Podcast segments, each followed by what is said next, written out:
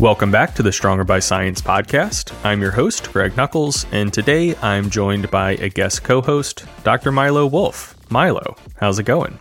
Hey man, it's going pretty well. It's uh, evening time here in the UK, but it's about midday for you. So, you know, just had a long day of work, but about to smash it on the Stronger by Science podcast. Hell yeah. Well, hopefully, hopefully this will be a good way to uh, to start winding down and enjoying your evening. Um, would would would you say you're more introverted or extroverted?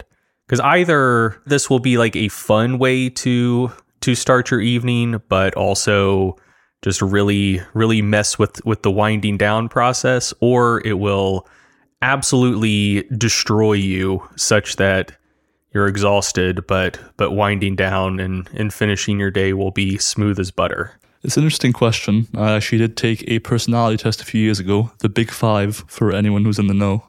Um, boringly enough, I just scored about 50th percentile. So as far as extroversion goes, I am disappointingly average. Uh, so it's going to be neither a particularly pleasant nor unpleasant experience, I suppose.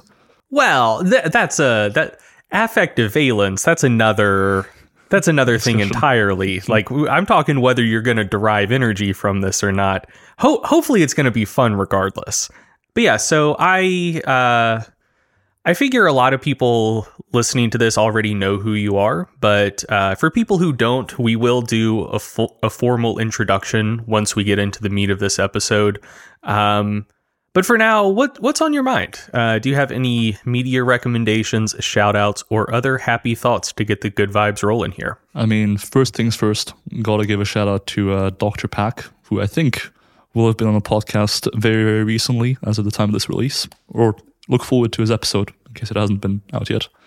Um, as far as media recommendations, I've actually been watching a series called Genius on Disney Plus, mm-hmm. and it's the series about various quote unquote important historical figures. So, for example, the first season is exclusively shot in a kind of fictional way, but true to life events, mm-hmm. and it's about different people. So, season one, for example, was about the life of Albert Einstein, sort of from childhood to his death. And then there's a season on Picasso and some other people as well. And so far, it's actually been very good. And in case you didn't know, uh, Einstein eventually ended up marrying his cousin.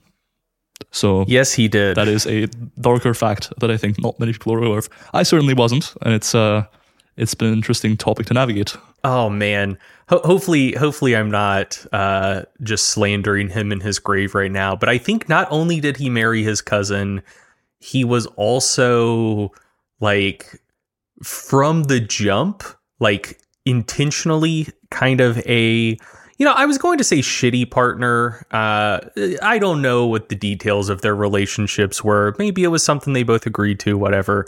Um, but but definitely like an atypical type of deal beyond the marrying your cousin bit. I believe he sent her a letter like right before or right after they got married where he said, and I think this is very close to a direct quote, uh, expect neither intimacy nor fidelity, which yes. That's that's crazy because like okay, th- this I don't you know, I, I don't want to make it sound like I'm at all interested in any of my cousins in that way. But I feel like I feel like in a society where there's like taboos against that, right?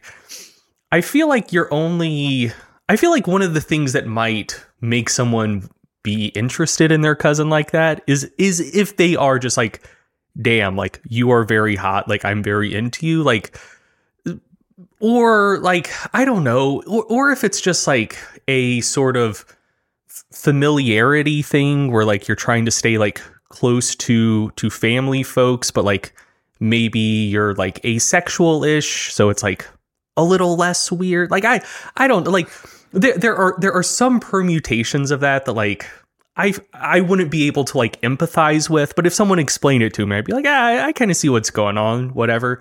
But like, expect neither intimacy nor fidelity. It's just like what what? Why? Why are you walking down this road, man? What are you doing here? What are you doing here? For, for sure, man. I think the way I see it, and keep in mind, all of my information virtually is coming from this documentary. I have not fact checked any of this, right? But essentially, what happened is he married a physicist, right, uh, named Mileva, who in her own right seemed very brilliant, but um, eventually realized, oh, I'm developing feelings for my cousin, and therefore sent out a letter of requirements to his wife, Mileva, because she wasn't willing to divorce him. So it was essentially almost like extortion, where it was like, okay, you're going to leave the room whenever I asked you to. Oh, so that that was that was to his first wife. Yes, and Okay. then um, the the reason, at least in the movie, it's portrayed as as to why he actually ends up marrying his cousin is because uh, his original wife, Mileva, the physicist, uh, seemingly didn't do well. Was dealing with poor mental health and was also, uh, according to his own mother, struggling to fulfill the roles of a good housewife. And therefore, he saw his cousin doing all of those things perfectly and was like, hmm, I may want to get a piece of this. I see. I see. I feel like scientists back in the day were like a lot a lot more uninhibited or or maybe it's just like more has come out about them like with uh with the benefits of historical hindsight but like Einstein um S- Stephen Hawking uh being being a quadriplegic and still finding out a way like figuring out a way to cheat on his wife like yeah it- that, I, I feel like that was i feel like that was a, a weird profession. Who knows? Who knows? I mean who knows what modern physicists are up to? Maybe 50 years from now we're going to look back and be like damn the, the guys today are also uh absolute uh, eh, eh, p- p- people who approach relationships in an atypical manner. Who knows? Uh, but cool. That's that's a good recommendation. I very well might check that out. Um, mine is a a dental hygiene related recommendation. So, um, typical toothpaste. The active ingredient is fluoride. And the way that uh, fluoride works essentially is like the main the main mineral composing your teeth is calcium phosphate, and uh, fluoride can kind of so if if you get like calcium stripping from any of your teeth, and you kind of have like exposed um, phosphate with it, that kind of is still carrying an, an ionic charge. Um, fluoride can kind of like hook on to those exposed exposed phosphates and kind of like plug in where the calcium got stripped away. Um, and I think I think fluoride and phosphate actually form a stronger bond than calcium and phosphate do. So like not only does it replace the calcium you lose, but like it it's it's like a pretty durable patch that that one could put on a tooth, uh, chemically speaking. But the problem there uh, is that if you start getting relatively significant tooth decay, such that like you've lost both calcium and phosphate from like the, a region of a tooth, just using fluoride can help um, can help reduce the rate at which you continue to demineralize the tooth. But like it's it's not it's not bringing back what you fully lost.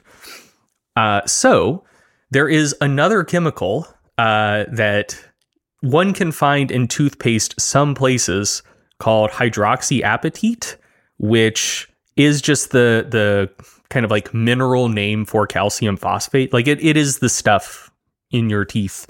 Um, and it can actually kind of help like plug those plug those holes where you do actually have like uh like actual tooth decay like it's it's not going to fully reverse a full on cavity that's formed but like little kind of like micro fissures in your teeth where you have demineralization uh hydroxyapatite in toothpaste um, can kind of like plug in and and fill those gaps and so it was difficult to find pretty much anywhere outside of Asia until quite recently. Um, it was developed by NASA because they thought for some reason, like I'm I'm not totally sure on the history here, but I think they thought for some reason um, fluoride might not work, like like fluoridated toothpaste may not work the same way in space, or that they might just have to have like even more heavy duty toothpaste due to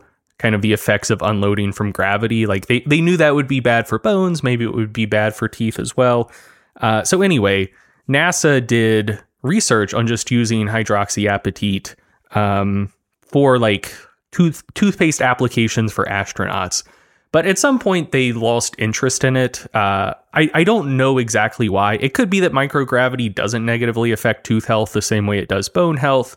Could be that like fluoridated toothpaste still work just fine. Uh, I'm not I'm not totally sure, but basically, like it, it was their patent, but they were just like, ah, we don't really care about this anymore. Like we're just gonna sell off this patent and it was bought by, I believe, a Japanese company, like in the 60s or 70s. And then there, there's a bit of a saga of like lawfare, sort of, to keep hydroxyapatite toothpaste out of a lot of other countries because like if you if you go to the store and see a lot of brands of toothpaste i don't know the extent to which this is the case in europe but like it's the case in the US. You can see a lot of brands of toothpaste, but they're mostly owned by just like two or three companies. Um, and they they kind of have that market cornered and uh, you know, they they have like economies of scale, efficient manufacturing practices. They just buy up most of the shelf space in stores where one might put toothpaste. And so it, it would be difficult for like a new toothpaste company to get like a really strong foothold in the market and challenge them with just like typical fluoridated toothpaste.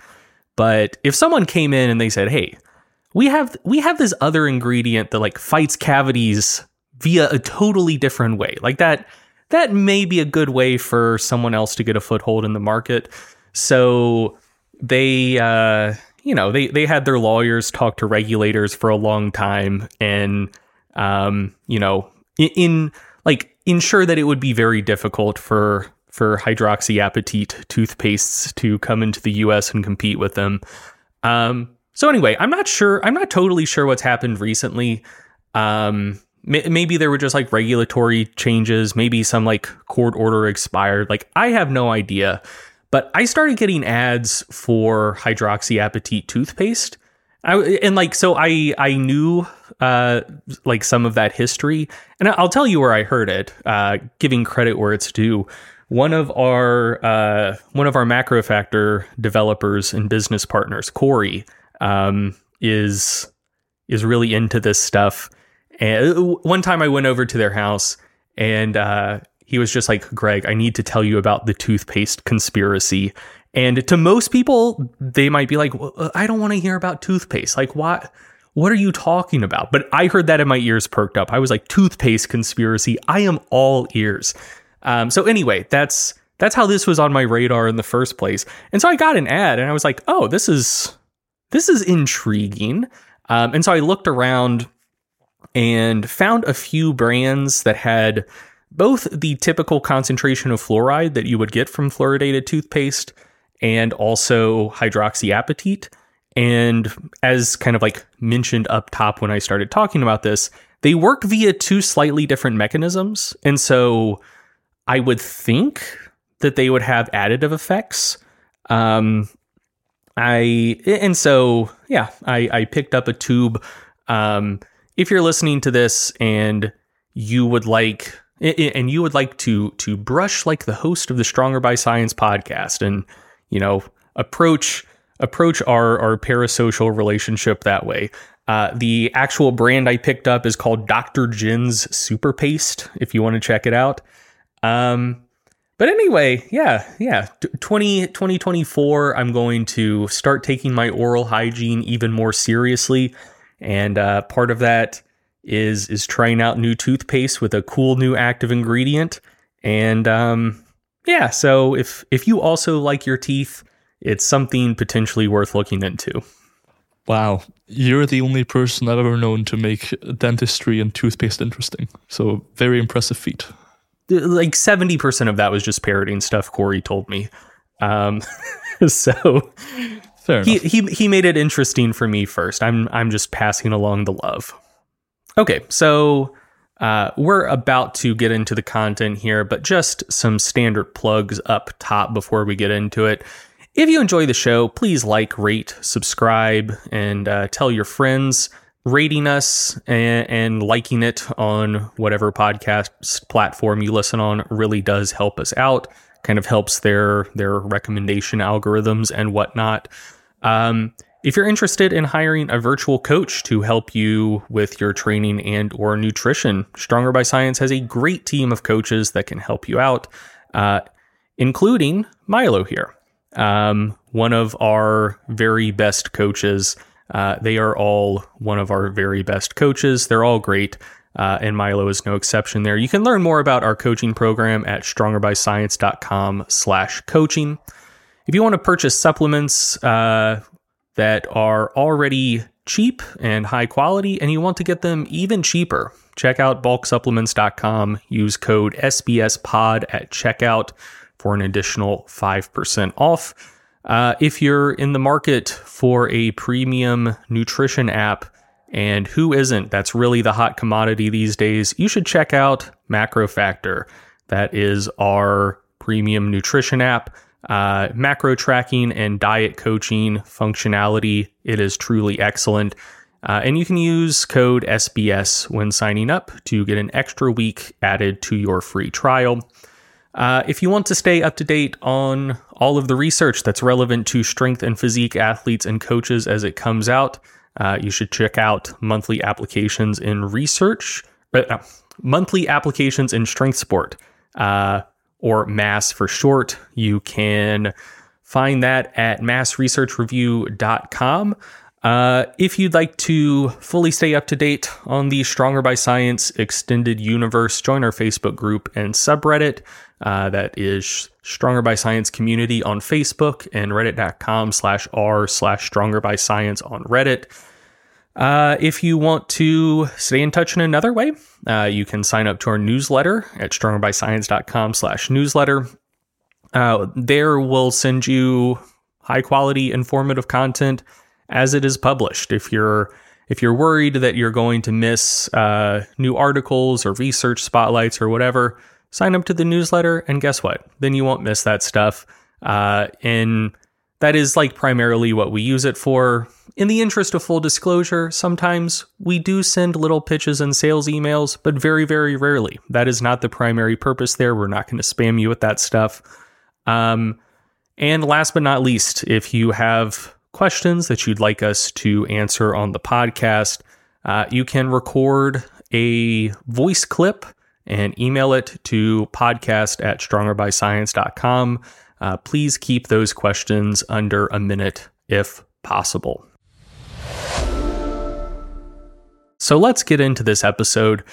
As I mentioned up top, today I'm joined by Dr. Milo Wolf. Uh, and so, uh, Milo, my, my first question for you is uh, I know you did a small tour of the US this past summer. And so I'm just curious, what was your favorite part of the trip? Uh, and as a European, what was the most stereotypically American thing you did? Like, like you you you just do it, and you're like, damn, this is th- this is this is just so so different from from life back in Europe. Man, that's a good question. So I think honestly, my favorite thing I did and the most stereotypically American thing I did were perhaps the same. And by and large, that was eating. Um, so maybe the most stereotypically American thing I did was actually in, you know, good company, namely with yourself and Lindsay. I um, had some barbecue, like smokehouse barbecue for the first time. Mm-hmm. And maybe I think the first time in my life. I'm not 100% sure about that. But it certainly doesn't have as much of a cultural influence, or you don't find it many places in Europe, really. Mm-hmm. Um, hey, maybe it's because the EU loves to crack down on potential carcinogens, but uh, it's just something you don't really find in Europe. And so having uh, smoked barbecue was honestly one of the highlights. I also had other good food. Like I think I gotta give credit to it's basic, but a bagel in New York, honestly, like again, not a thing you really find that much in Europe, but just very solid, like a good amount of food, tasty, street mm-hmm. food, can't complain. So honestly, like by and large, I would just say eating a variety of food. Um, what I will say, undisputed champ of fast food to me, right? From what I've had, and this is a limited selection. Chick Fil A, right? Hell yeah. Uh, just very, very, very good. it's funny you say that because you you live in the UK, and I do think it's a little bit funny, and, and does play into stereotypes a bit. That you're like, what what was my favorite thing about America? I had some good food for once. Uh, you know, it's it's it's not just it's not just mushy peas and beans on toast. You guys have flavor. Not to mention bread sandwich, you know, or toast sandwich as it's called, I think. Oh yeah. Oh man. Oh man, I forgot about toast sandwiches. God, that rocks. So uh, yeah, if you're not familiar, a toast sandwich is when you make a sandwich, but instead of having the usual uh, flavorful things inside, like you might have ham or you might have some greens and maybe some sauce, really all you really need in there is a piece of toast, right? Like I think the two slices of bread are already the good bits. We may as well just have more of them.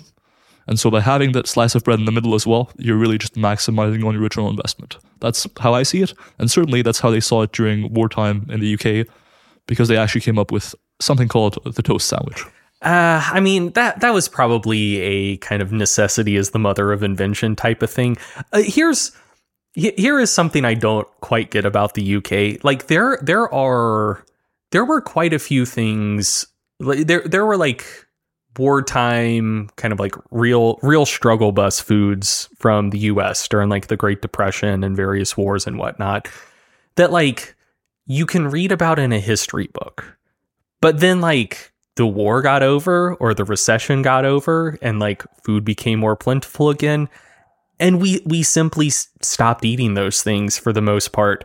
Um I really I really do want to know why like toast sandwiches are are still a thing. You know, like if, if all you can afford is bread and you're like, "Hey, I want to I want to gussy this up a little bit, feel like I'm still eating a sandwich." Like I get it. But like but why why why still, you know? So I, it, to all you know, to give credit to UK where it's due, I don't actually think anyone nowadays has a toast sandwich. However, we do still have things like uh, beans on toast, which is only one step away from that. Which is we take baked beans, right? Some of the cheapest food you can possibly get, canned food, and you say, no, I'm not going to have ham on my in my sandwich or anything delicious. I'm just going to put beans on it, right? It's it's cheap, it's plentiful, it's nutritious. I'm going to put beans on my sandwich, and it's going to be delicious. Um, I think honestly, the poor culinary choices of the UK are summarized in their breakfast. I think that their breakfast is a weird combination of like Wait, wait, wait. Like a, like a like a full English breakfast? that is correct. Yes, I mm, It just- I disagree. I disagree so strongly. go on then. I, d- I, Go on. I do love a full English. I mean, I, I don't have anything insightful to add. Um, I I do I do just like a full English breakfast. I just think that it, it comes off as very deconstructed, right? To the point of just you put random things on a plate beans, some tomatoes, some mushrooms, some uh, poorly coo- cooked bacon. And by the way, crispy bacon is much better than thick cut, uh, watery bacon. Um, so that's What- another what- thing that the. what what is it again? Streaky versus slab bacon? Are those the terms? Yeah, something like that. I mean, in the US, basically, whenever you go to a diner, you get um, crispy, thin strips of bacon, and it's delicious and great. Yeah. But in the UK, when you get a full English breakfast, oftentimes you'll just end up with like a slab of bacon that isn't brown in the least, and it's just mediocre and it still tastes good because oftentimes you know it's smoked and it's fatty and it'll be fine. But you just have to ask the question, why? Yeah, yeah. Okay. Um. So, uh, that that is that is good. I'm I'm glad you enjoyed the food when you visited the U.S. Um, but I I think that we uh we we probably should um introduce you to the audience. So for for people unfamiliar with you, which uh, their misfortune, by the way. Uh, tell the audience a little bit about yourself. What's your what's your lifting background? What's your academic background? Uh, what what should what should people know about Milo Wolf? For sure. So, as you so kindly introduced me, my name is Dr. Milo Wolf, although doctor is not my first name. Uh, it's merely the title I was recently awarded. Um, so, my lifting background and sports science background actually relates back to Stronger by Science a little bit. So, I first started lifting when I was 13 or 14 years old. Uh, I just stopped playing soccer, you would call it in the US. and it was like, ah, this team sport thing isn't really for me anymore. And I'm about to take this push up and curls in my room hobby up a notch and go to a gym. So I started lifting when I was 13 or 14. Initially, did all the uh, silly things you could possibly do. So I was doing a body part split, you know, 30 sets of triceps in one day, 30 sets of abs in a day, past failure, all the good stuff. Um, watching Mike Chang, I remember distinctly, good times. And doing keto in rural Austria because I was convinced by Mike Chang that was how I had to lose fat at the time. Um, so good times, really. And then after a year or two, uh, things went downhill, and I started reading Strengtheory. Um, so that's when I started started getting into the science behind lifting, and it went from having a good time watching Mike Chang, just enjoying life really, to reading about the science. And to be honest, I kind of enjoyed it. So over the past next like couple but of but, years, st- but still enjoying life, right? It's not. less so, less so. it all went downhill from Strengtheory onwards. Um, there was another inflection point when it was renamed to Stronger by Science, but uh, you know, just downwards from there, really. Yeah, that's that's totally understandable. That that that is the typical trajectory, I think, of someone in our audience. You're you're happy go lucky, you're happy as a clam, and then you discover our stuff and you're you're much more well informed, but some somehow there's just not as much light in life anymore. Just every everything starts seeming gray. Um eh, we'll we'll work on that in 2024 maybe. We'll see. We'll see. For sure. So, started reading Strengtheory at the time. Started getting more into the sports science side of things. Um, my programming started becoming less bad, which was nice. And uh, around the time I turned 17, which is when I finished high school, I had to decide, hey, what do I want to study after I'm done here? And a variety of things had appeal, but ultimately the one thing I kind of did in my free time seemed to be lifting and reading about lifting. And so I was like, yeah, okay, let me just pursue this, I guess. It's pretty fun. So went to the UK. I moved from Belgium to the UK to study. I did my undergrad in sport and exercise science at Loughborough University, which was all well and good. But towards the end of, I kind of realized I hadn't really learned much about lifting. Mm-hmm. I'd learned a lot about the basics of physiology, like biomechanics and motor control, which was helpful, right? More so as, and I think you've you've brought me this analogy, more so as a bullshit detector than anything else, where mm-hmm. you kind of get a sense of okay, this person's saying things, but they don't align with even the most basic of physiology or biomechanics, and therefore something ain't right. Yeah. You know? Yeah. So that's what it kind of helped me with, I think, and also in just being able to read most papers and understand at least kind of what's going on. But then from then on, it didn't really teach me anything with regards to lifting. And I think that's where I was kind of lost. And I was towards the end of my undergrad, I'd done reasonably well, but I was kind of thinking, okay, where do I go from here? Right. I've been doing some coaching for a while as well. So I had some experience on that front, but I wasn't 100% sure where to go. So I toyed with the idea of doing a master's in statistics or in data science, what have you, to kind of give me both a better interpretation of science, but also potentially broader prospects. So if I wanted to do something else, I could always do that, right? Kind of a uh, a wise move or like the the smart move in that sense. Yeah, I, I mean not to not to throw too much shade on my own field, but like that, just just for just for uh, be, being confident in setting oneself up for success, that may have not been the worst decision you could have made. Uh, glad Yeah. I, I'm I'm glad you went down the road you did, but it's not the most portable degree one could have. it certainly isn't. It, it really isn't. Um, but anyways, uh, eventually, I actually spoke to Greg here, and I asked him, "Oh, if I wanted to do a master's or a PhD and actually learn about lifting, where would I go? What universities have researchers who research lifting? Because presumably, those universities would be better positioned to actually tell me about lifting." He gave me some recommendations. Uh, one of them happened to be within, or a couple of them within the UK, and so I got in touch with Southampton Solent University uh, down south in the UK. And initially, I was going to apply for a master's program uh, in sports science, but to make sure that I wasn't making a huge mistake, I got in touch with the uh, program, I guess the the head of the program, right? And just emailed them asking, hey, my main interest is lifting. Will this actually teach me about lifting?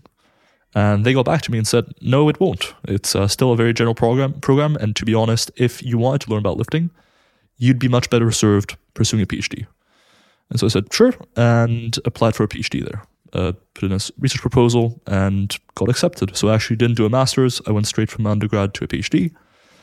And so from the year 2020 to 2023, I did my PhD in sports science. Specifically, I looked at the effects of range of motion during resistance training. So in the gym, how much range of motion do you lift with? Do you, for example, in the squat, do a full range of motion squat, going as deep as you can and all the way back up? Or do you do a partial squat, for example, a half squat? How does that impact adaptations? For example, how does that impact how much muscle growth you see from that exercise? How much strength you gain? That was essentially the topic of my PhD. Um, and yeah, recently finished, successfully defended the PhD as of three months ago, two months ago. And yeah, here we are now.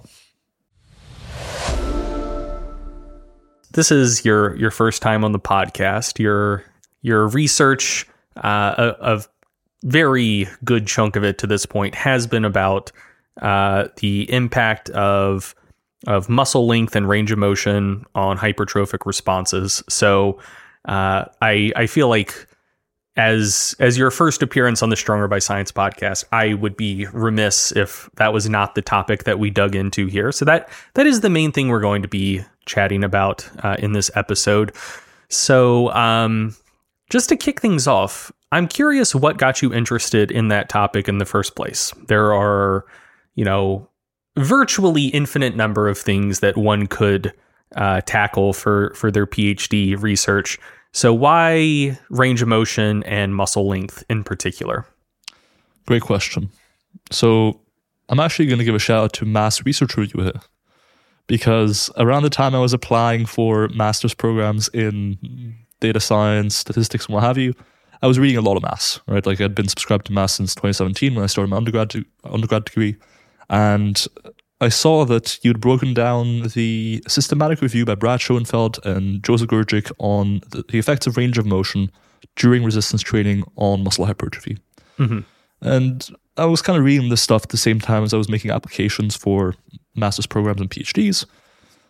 And I looked at it and I was like, huh, that's pretty cool. Uh, there's apparently only six studies on range of motion and hypertrophy. And there seems to remain some lack of understanding as to how it works in some regards. At the time, we had four studies in the lower body and two in the upper body. And in the upper body specifically, there was kind of a lack of consensus, right? Which led the authors to speculate that maybe in the upper body, in those muscle groups, there's a different relationship with range of motion compared to the lower body, right? Like if for the lower body, you use a full range of motion, you might see more growth. But maybe in the upper body, it works differently, where you don't need to use a full range of motion, what have you. Mm-hmm. Because at the time of the two studies that have been out, I think one had found better hypertrophy with a full range of motion, and one had found better hypertrophy with a partial range of motion, if I'm not mistaken. And so it just seemed to be an area that was in need of more evidence to get a clearer picture.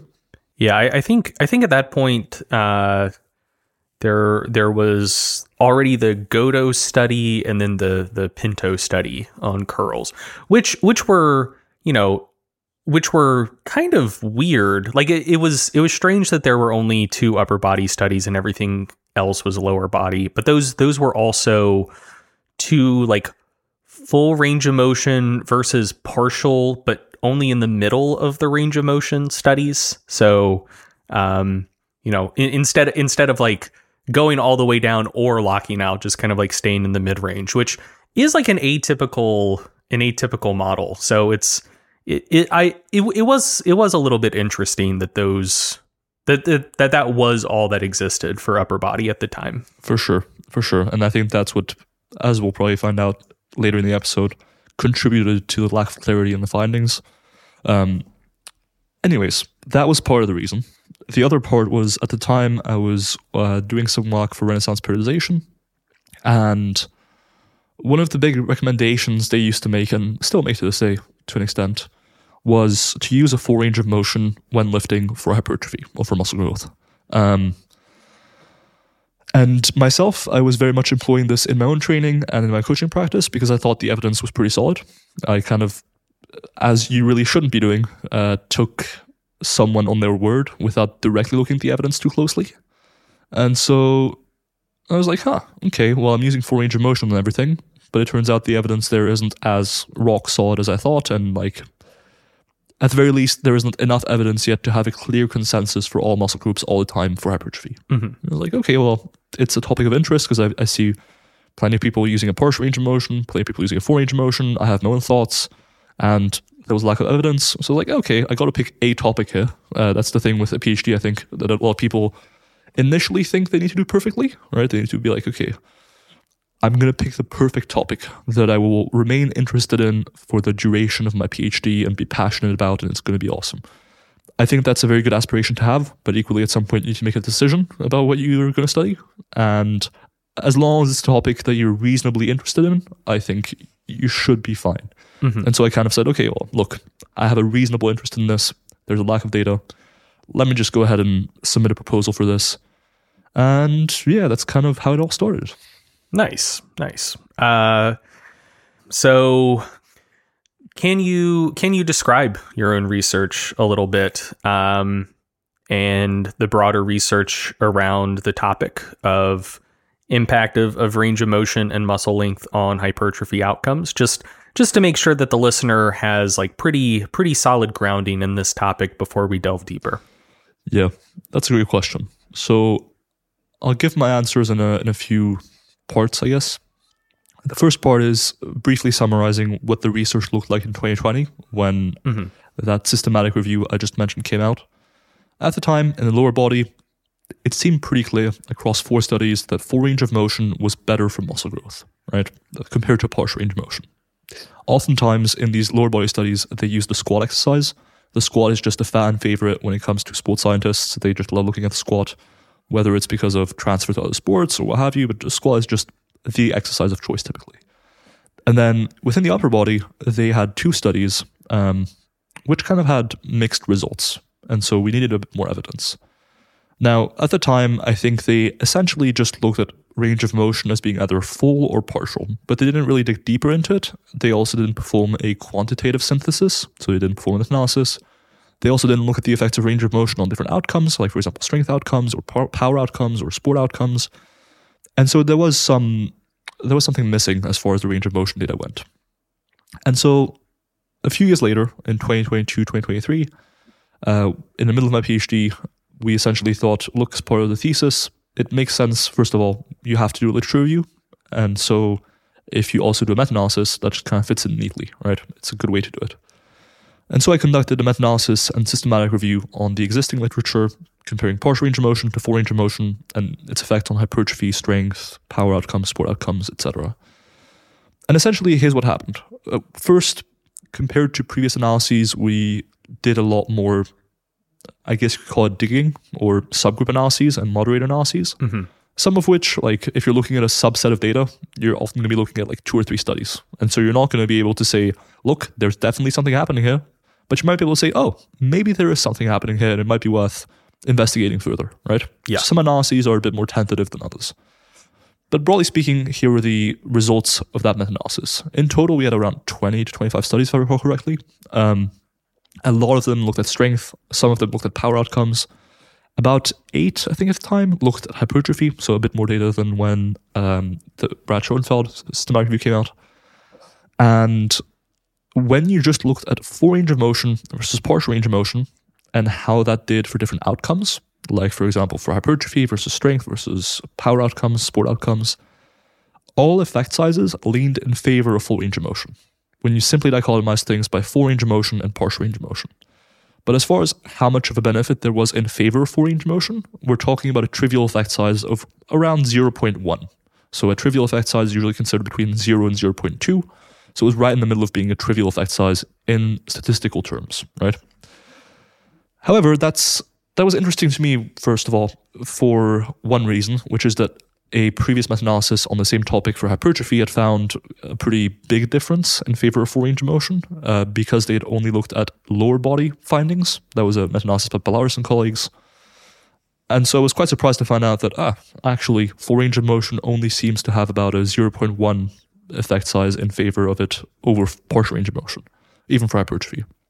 So that was one finding I kind of had to wrap my head around. Keep in mind, my background there was, I think, full range of motion's best. Mhm. And so that was kind of, if anything, my bias going into it.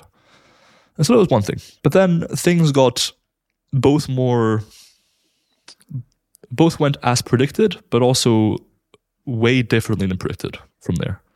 So as I mentioned, we then performed some subgroup analyses to look at different things, like different subsets data, looking at okay, how does this, how do things change when, for example, we look at machine-only interventions versus free weights? Does that play any role? That sort of stuff. So two of those things that we did look at were one specificity essentially, and two the muscle length at which partial range of motion was performed. Mm-hmm. So when I'm talking about specificity, we essentially took strength, power, sport outcomes and categorize them by what range of motion are these outcomes actually testing, right? So for example, you're talking about a partial range of motion, one rep max in the squat, and you know, you're doing a half squat, for example, that would inherently be more of a partial range of motion outcome. And so if specificity was a thing, you would expect the partial range of motion group to see better outcomes than the full range of motion group. Mm-hmm. Likewise, certain outcomes didn't really have a bias either way. So, for example, isometric tests, depending on the joint angle involved, might not really have a bias towards either a partial range of motion approach or a full range of motion approach. Mm-hmm. So, whether you train with a full range of motion or a partial range of motion, inherently, if specificity, even if specificity impacted results, shouldn't really play too much of a role. And then finally, there were outcomes that were more so biased towards a full range of motion, like for example, a full range of motion one rep max. And so when we categorized outcomes for strength, power, sports, etc., that way, what we saw is that the range of motion that you trained in did impact how much of a benefit did you see in your outcome. Essentially, when you train with full range of motion, you saw better full range of motion gains than if you train with partial range of motion. Likewise, when you train with partial range of motion, you saw better partial range of motion gains than when you train with full range of motion. So essentially, specificity did seem to apply to range of motion. The interesting caveat there, looking at the literature overall, twofold. One, it seems that full range of motion delivers more of a benefit to your partial range of motion performance versus partial range of motion training will deliver a benefit to your full range of motion performance. In other words, if you do a full range of motion squat, for example, you'll still get pretty decent gains in your half squat, right? But if you did half squats, the carryover or the transfer to your full range of motion squat might not be quite as good, right?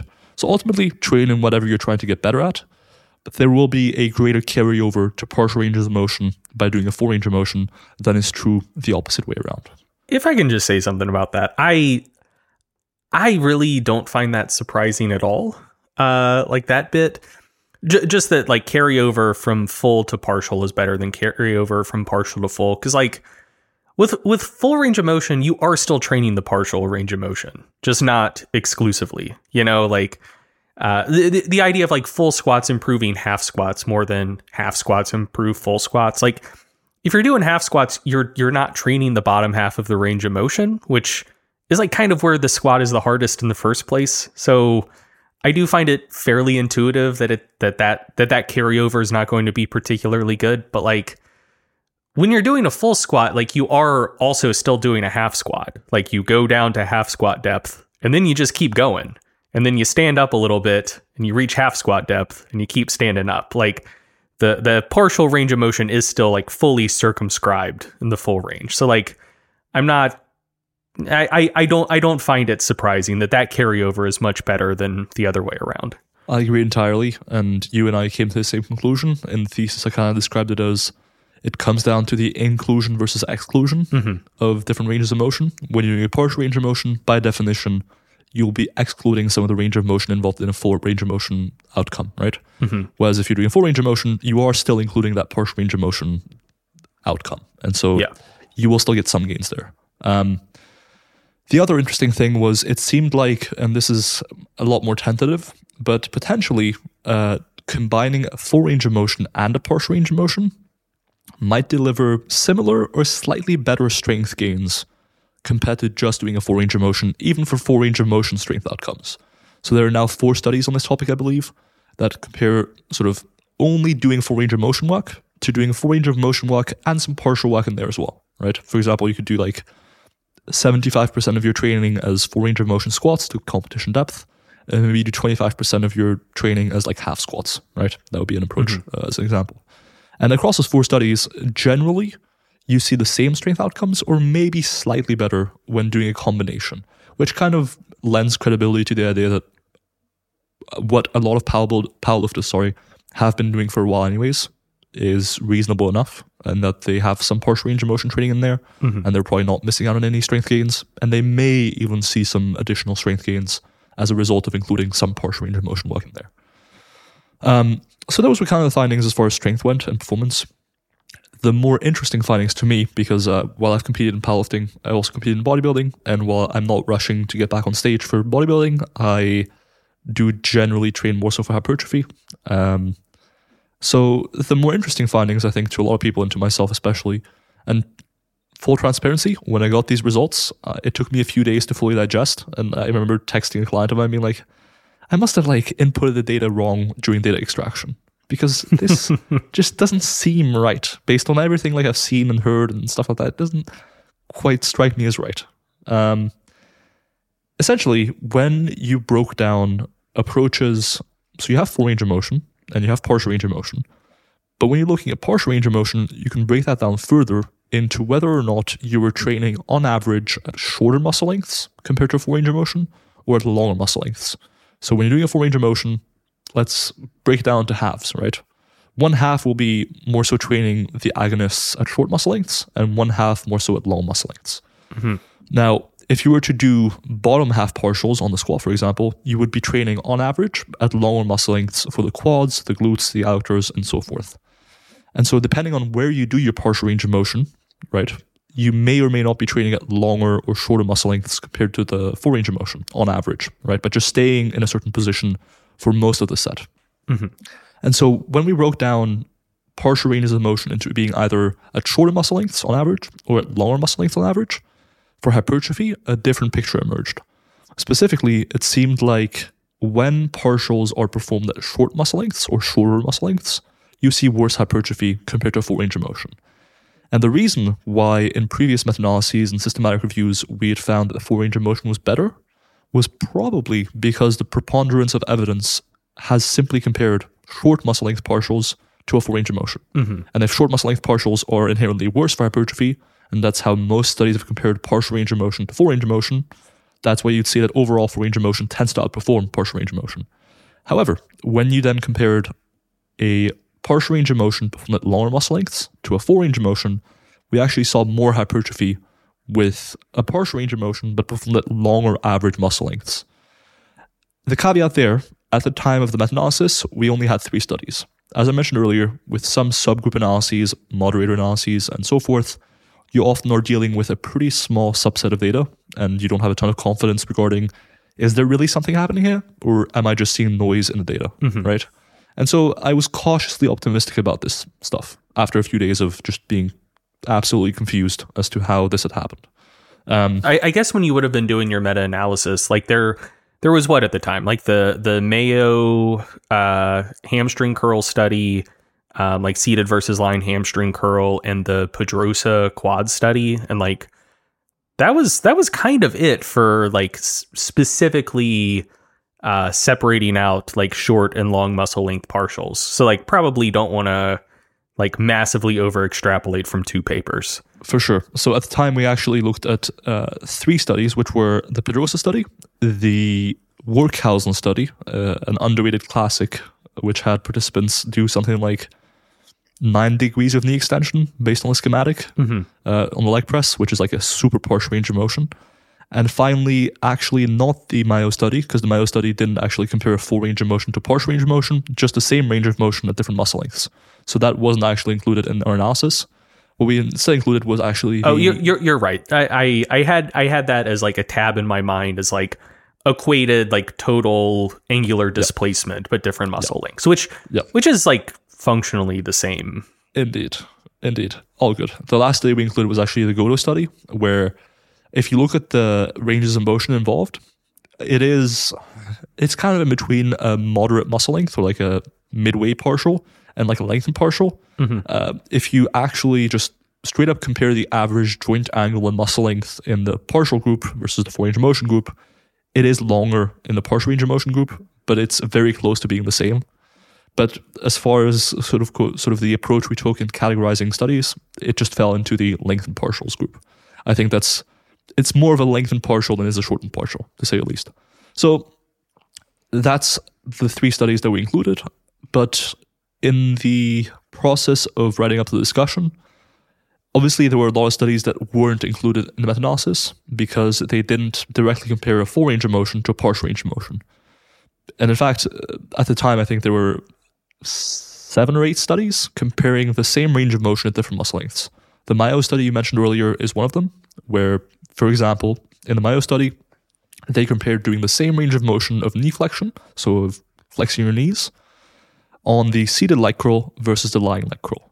Now, because the hamstrings and a few other muscle groups are biarticular and actually cross at the hip, your hip position during the seated leg curl and the lying leg curl will impact the muscle length of the hamstrings and potentially the gracilis muscle, for example. And so while you're doing the same range of motion, the same degrees of knee flexion in both the seated and lying leg curl, in the seated curl, you would be lengthening three heads of the hamstrings more the biceps femoris long head, the semitendinosus, and the semimembranosus.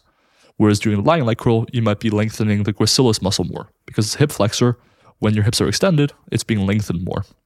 And so the same range of motion, but different muscle lengths. And broadly speaking, at the time, I think we had seven or eight studies. We have nine studies now.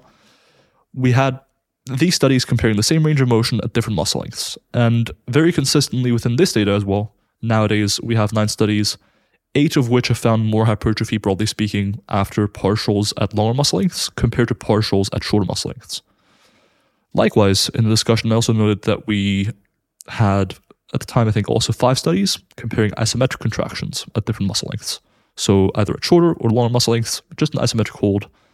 And again, consistently across these five studies, it seemed to be the case that doing those isometrics at longer muscle lengths led to more hypertrophy compared to shorter muscle lengths.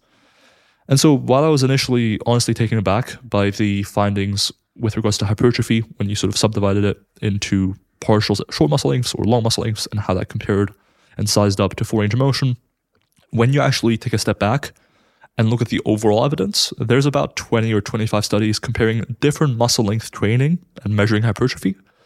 And very consistently within that overall data, it seems to be the case that longer muscle length training is better. And it just so happens to be that when you compare longer muscle length partials as kind of a vehicle for that almost to a full range of motion, it also seems to be potentially better for hypertrophy. So since this meta analysis has been published, there have been two new studies. One is only conference abstract, so who knows if it'll ever come out. Uh, so don't don't take this as a, as a gospel, right? It may be that they just presented at a conference and it'll never come out, but mm-hmm. I'll include that for the sake of discussion here. So two studies, one of which only is conference abstract, but when you add those into the aforementioned three studies, we have five studies comparing a four range of motion to length partials. Amongst these five studies, four found more hypertrophy in some regard, not necessarily at all sites, but in some regard more hypertrophy with a lengthened partial approach or longer muscle length partial range of motion, and one has found no difference. And the last one is the study by Werkhausen and colleagues. And so overall, at this stage, with having 20 or 25 studies comparing shorter muscle length training to longer muscle length training for hypertrophy, and very consistently finding, hey, longer muscle length training seems beneficial for hypertrophy, it's not an open and shut case but it's getting to the stage where it seems to apply across a variety of muscle groups. It seems to apply across a variety of sort of contraction modes, whether you're talking about isometrics or partial range of motion at different muscle lengths or full range of motion versus partial range of motion. It seems like a relatively generalizable principle at this point to say that longer muscle length training will lead to more hypertrophy than shorter muscle length training. The final note I give is as far as magnitude goes, I think with any new phenomenon, people are newly researched phenomenon rather, um, people are very quick to assume this is going to be revolutionizing your gains. And for the sake of integrity and transparency, this won't revolutionize your gains in all likelihood. We're talking about a difference of like based on some analysis. All right. Well, it's been a good episode. Thanks for coming on. Uh, no, I'm I'm just kidding. I'm just kidding. Keep going. uh, based on some analyses we ran, we're talking about a difference in hypertrophy between four range of motion and lengthened partials of like five or ten percent uh, it's honestly not going to be noticeable to you in all likelihood. Like even if you went from only full range of motion to only length and partials, there's a good chance you'd never be able to tell the difference. So it's worth noting. What does the research directly tell us about the mechanisms here? Like, is there a like super like robustly well established um, like direct mechanism to explain those findings or is is that something for future research to work out? Yeah. So unfortunately, we don't fully know yet. Um, very few of these intervention studies that compare, for example, lengthened partials to full range motion and what have you, really even measure mechanistic data, right? Like uh, one study by Goto and colleagues, the one I mentioned earlier, that one, for example, measured uh, blood lactate and oxygenation, but that's a rarity. Generally, it's not even that. And so we are far from having any sort of consensus as to what the mechanism exactly is here. Now, you could kind of grasp at straws and try and extrapolate and generalize from some of the stretch literature we have, right? So we have data in mostly animal models and mostly with durations of stretching that are essentially incomparable to some of this stuff. Mm-hmm. So when we're talking about stretching studies, we're often talking about at least like an hour a day of stretching. Uh, that's kind of like the minimum in human studies, relatively commonly used like an hour or so a day. And in animal studies, often we're talking about around the clock. And so if we, you were to take those studies where, yes, they are being kept at long muscle lengths the whole time, and so you might assume that there's some mechanisms in common, there absolutely might be some mechanism in common, but it's very important to remember that A, we're talking about mostly animal studies, B, the durations and intensity of exposure are very different right? When we're talking about stretching, we're talking about being kept at the longest possible muscle lengths. At for humans, often a relatively low intensity. For animals, often a very relatively high intensity. Um, but we're talking about often hours a day of stretching versus an extra 30 seconds being spent at long muscle lengths during lifting if you're, say, using lengthened partials versus range of motion. So, assuming there's some sort of dose response relationship there with the mechanism causing growth during stretching, and you know, as you spend half an hour, you get a bit of growth. When you spend an hour, you get a bit more growth.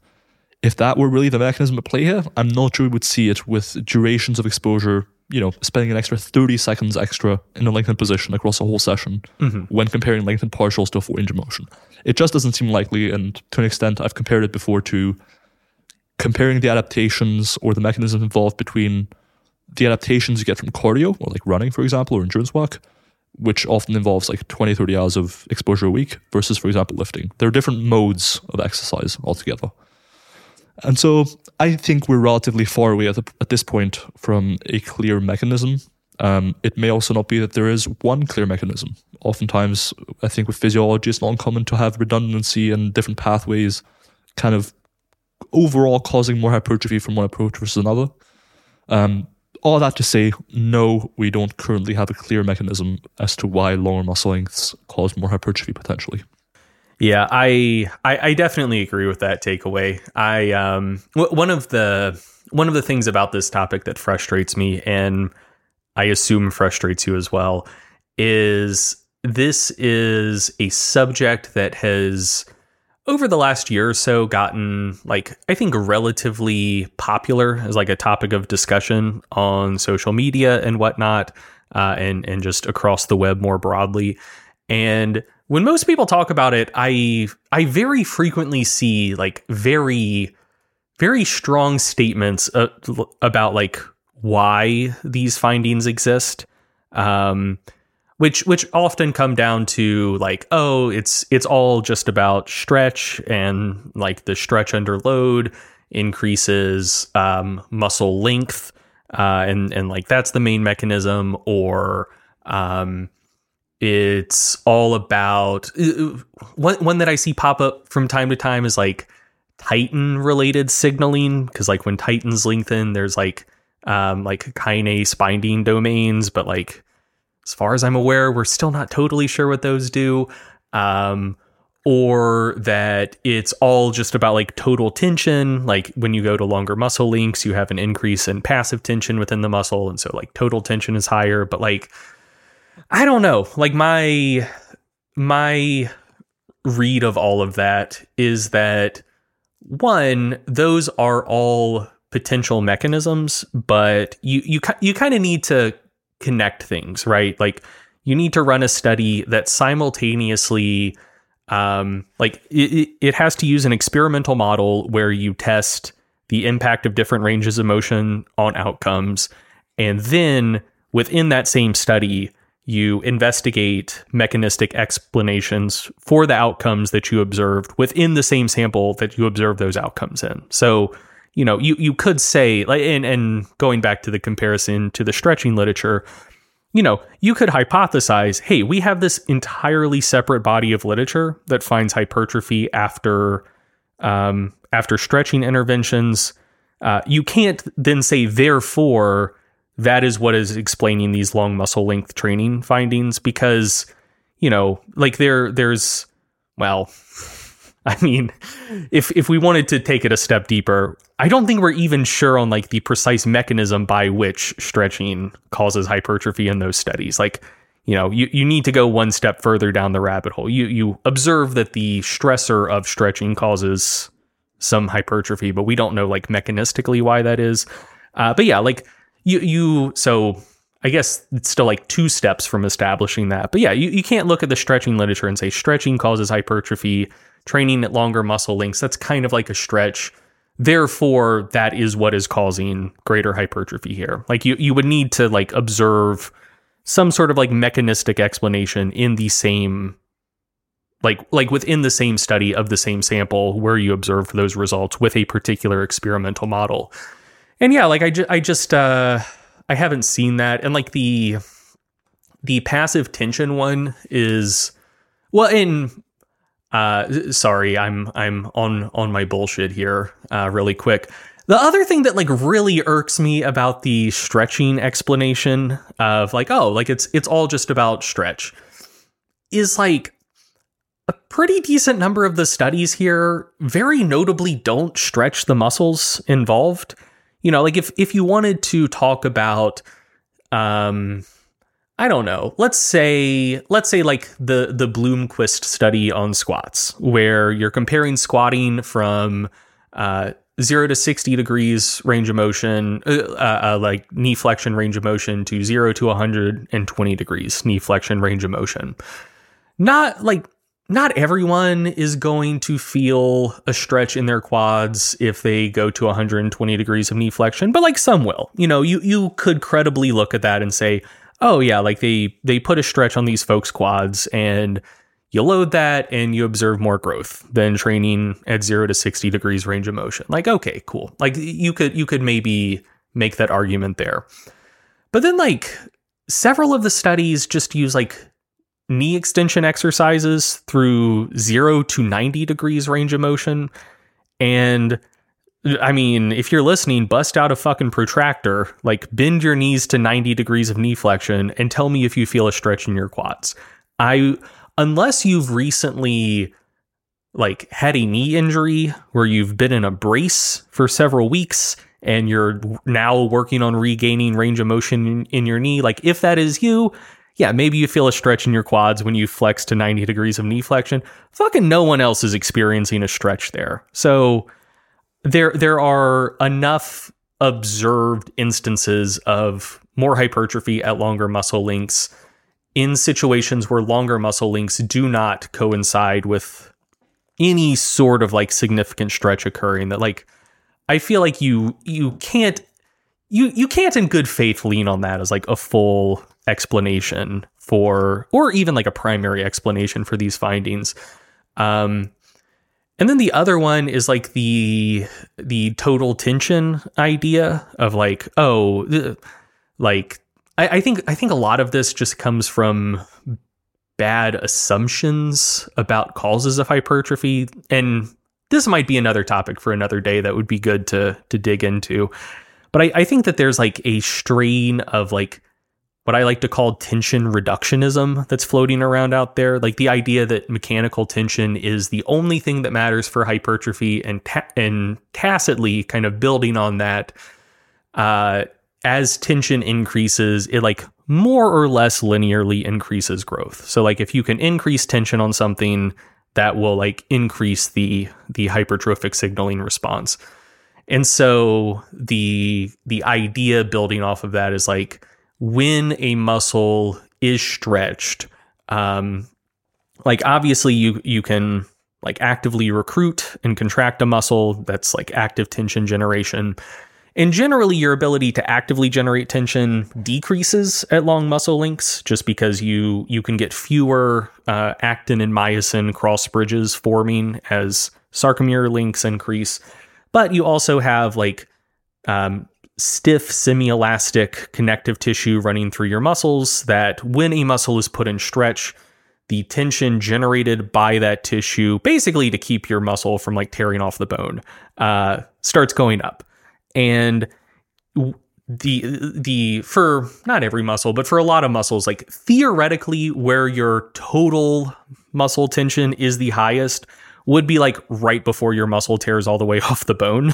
Um, and at that point it's like almost no passive tension or almost no active tension and entirely passive tension. But like the the capacity to um yeah depending on your perspective generate or withstand passive tension is is quite high. Um, and so, you know, uh, the the idea here is like, well, tension is really the thing, and so if you can get passive tension really really high, like total tension will be higher, therefore it will be better for hypertrophy.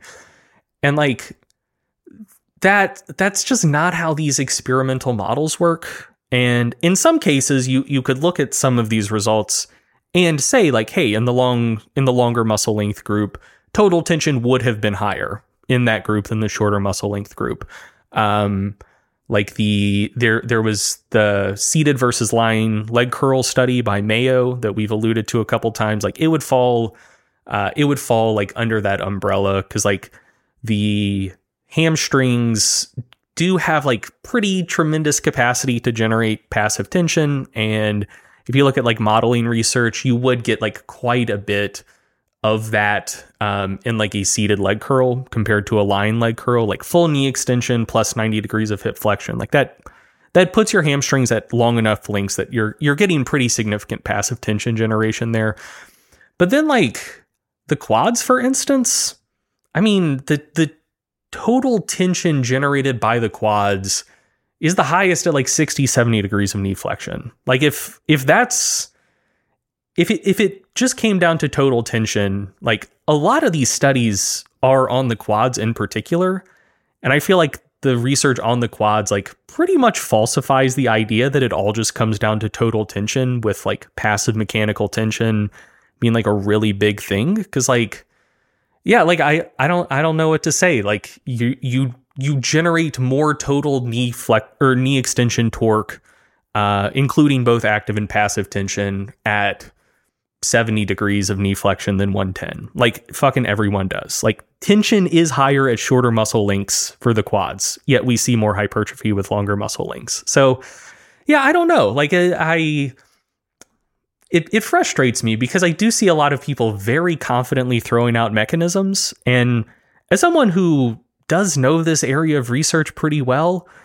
Like, I look at them and I'm like, dude, if, like if you actually read this stuff, you wouldn't be making the statements you're making as confidently as you are because, um, you know, it's it's not impossible that those things are possibly like potential contributors, but like one one of multiple potential contributors. But like the the idea that that those are the exclusive contributors to this phenomenon, I think is like fully falsified within the research, but people just act like it's not. And it, it, it, I feel like it's gaslighting almost. Cause here, here's the thing. Here's the thing. Like when I see someone making a statement confident enough and I see other people who are like, who I think are like generally relatively bright, um, kind of like boosting that and being like, "Oh yeah, like this is good stuff." I'm like, "Am I the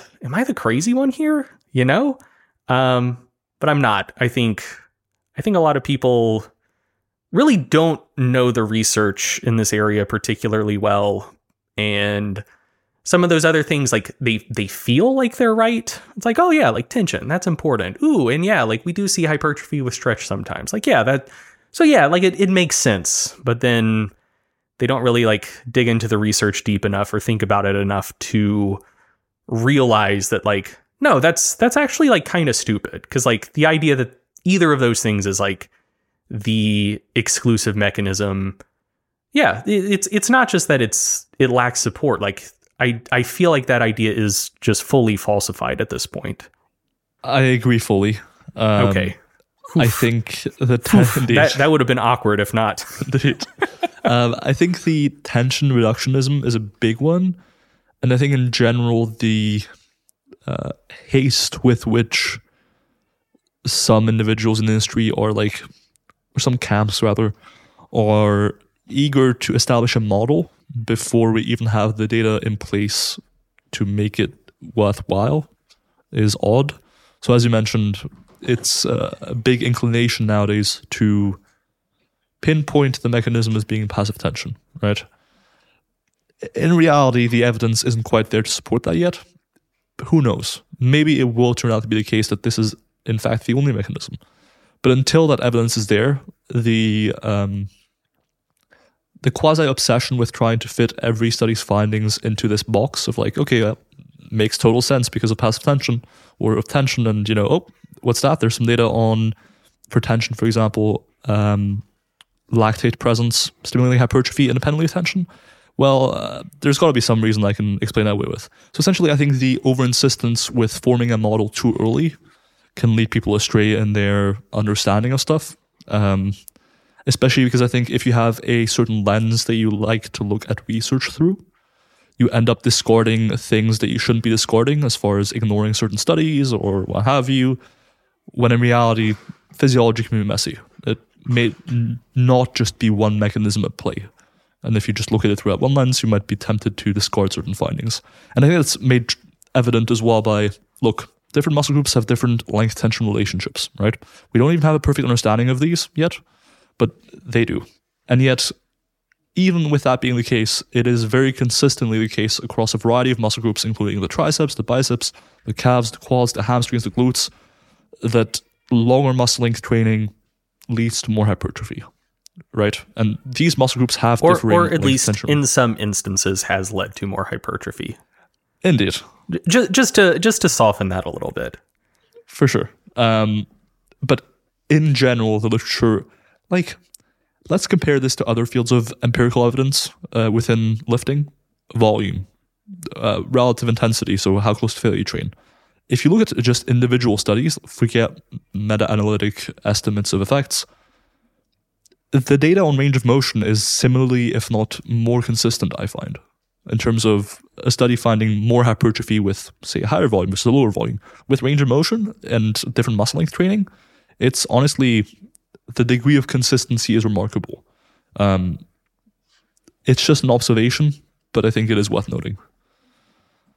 Yeah, no, I, I, I, I definitely agree with that. Like the volume to some extent, but like definitely proximity to failure. Like the ind- individual study results are all over the place. But yeah, like with with uh, range of motion and like muscle lengths and hypertrophy.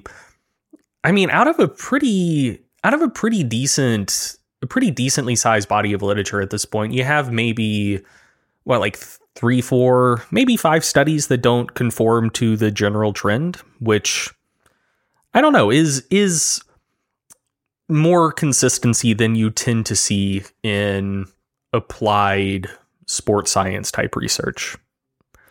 Um, so just uh, just one one last quick question before we take a quick little ad break.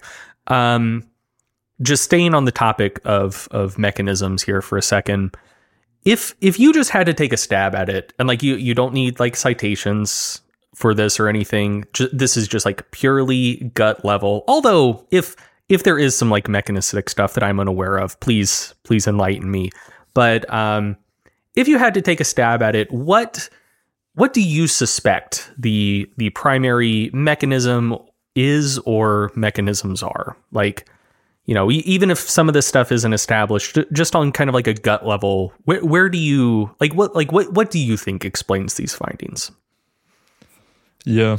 So I think the most likely explanation, and this might be a cop out because it is directly relying on outcomes we've actually measured, and then a little bit of sort of imagination, I guess, which is the case for all these mechanistic explanations. But I think the the one I find most likely is one thing you consistently see within the range of motion data is that longer muscle length training leads to more overall hypertrophy, not in every study, but reasonably consistently.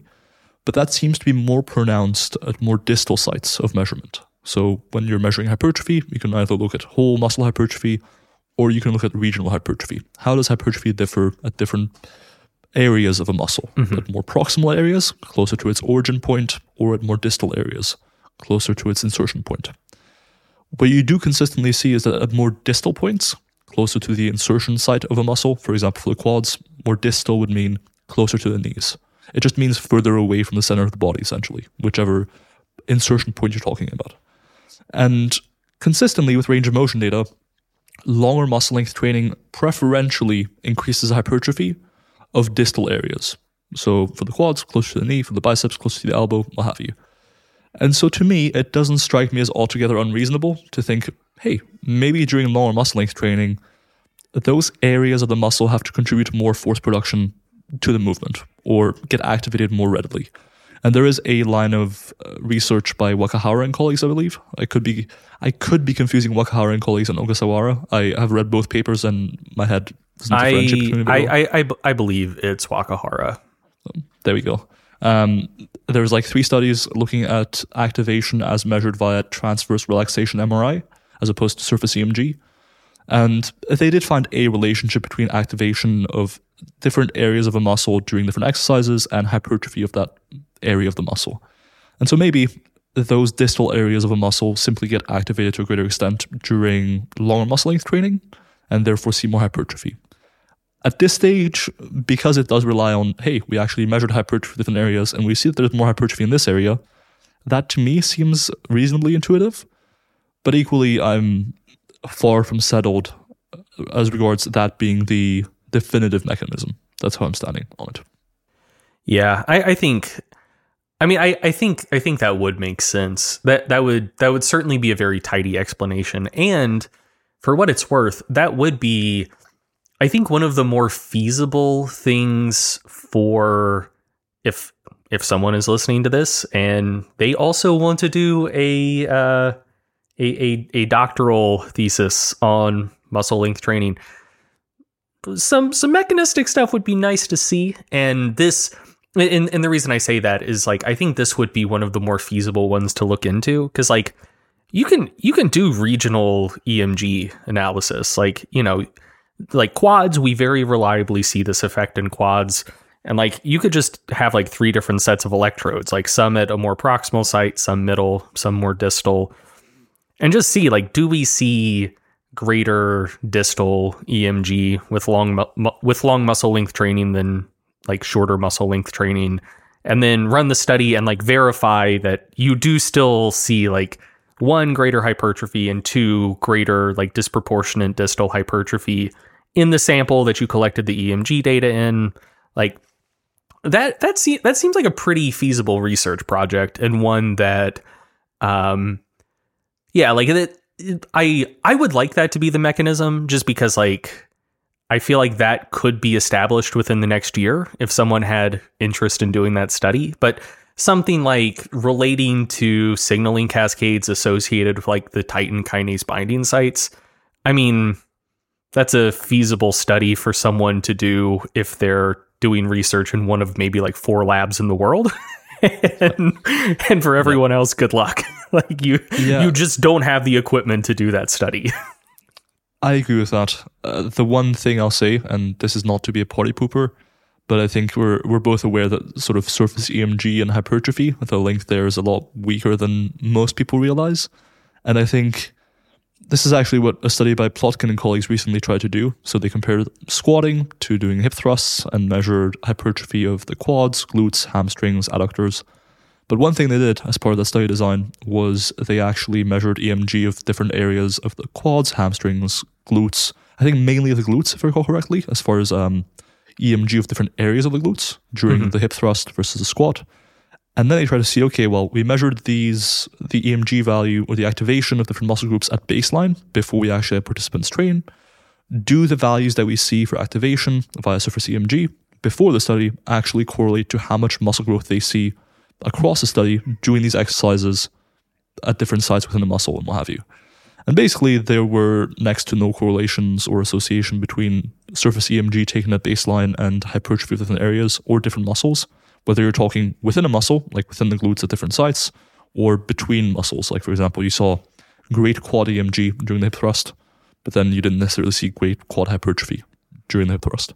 So I think a surface EMG might be it's tempting because it's a convenient thing to measure, but I'm not sure it's depending on how you apply it may not be the best way to do it. Yeah, I, I this would be too big of a diversion, but I, I do I do think that there are some some methodological considerations there, like For sure. So I, I feel like a lot of it would come down to kind of like how you normalized things, especially when you're dealing in particular with like biomechanically dissimilar movements. Um, because like a certain EMG value, there's, I mean, th- there there are potentially issues with like generalizing EMG values to like eh, to like necessarily imply muscle activation, but like those considerations become larger and larger as fewer things are like standardized or like more things differ between exercises. Um, because like you could you so like range of motion is is like pretty important here because you could have like the the EMG values associated with full muscle recruitment differ based on range of motion. So you you very well could see like peak EMG values in a in an exercise that loads muscles through a particular range of motion but that higher EMG value than some other exercise that like primarily loads the same muscle through a different range of motion. Like it, it could be lower in the other exercise, but like actual motor unit recruitment is higher just because like the EMG value associated with like full motor unit recruitment can like differ based on range of motion. And so for for like squats versus hip thrust, that is like that is kind of an apples to oranges comparison. Um, and, and, like I'm I'm not faulting the researchers for selecting those two exercises, but just saying like that is that that that is a situation where I would expect EMG to not be particularly informative. Whereas um, you know, like just knee extensions through two different ranges of motion, particularly if you're doing something to like normalize EMG value cuz uh, uh, like cuz like you can you can do a EMG angle curve trace. And so like you could you could compare not just like mean and peak EMG values but like EMG at like different parts in the range of motion. If you did like 0 to 60 versus 0 to 120, like you could you could match up those traces so that you're comparing apples to apples with like the 0 to 60 comparison. Um and uh, even even kind of like normalize eh, whatever, whatever. We're we're not we're not designing that study right now. Like, yes, I acknowledge I acknowledge the weaknesses of EMG, but I do, yeah, like I I, I think that it, it is it could probably be like contextually useful if it was a simple enough study design with enough variables controlled. And I wouldn't I wouldn't necessarily look at a squat and hip thrust comparison and say that that like throws too much cold water on the idea that EMG could be a useful proxy. Um, but I'm I'm also not surprised that it wasn't a particularly useful proxy in that context, just because like the two exercises are so biomechanically dissimilar. No, for sure, and I think another proxy that's kind of gotten some attention recently, and again somewhat mixed data, is muscle swelling acutely, Mhm. and whether or not that correlates with long-term hypertrophy. But yeah, I think that mechanistic research that tries to look at some proxy of um, activation or predictor of hypertrophy might be a good avenue for future research. All right. Uh, so, in the second half of this episode, we will dig more into some of the claims made about long muscle length training and some of the controversies and open points of discussion surrounding the topic. But for now, let's take a quick ad break.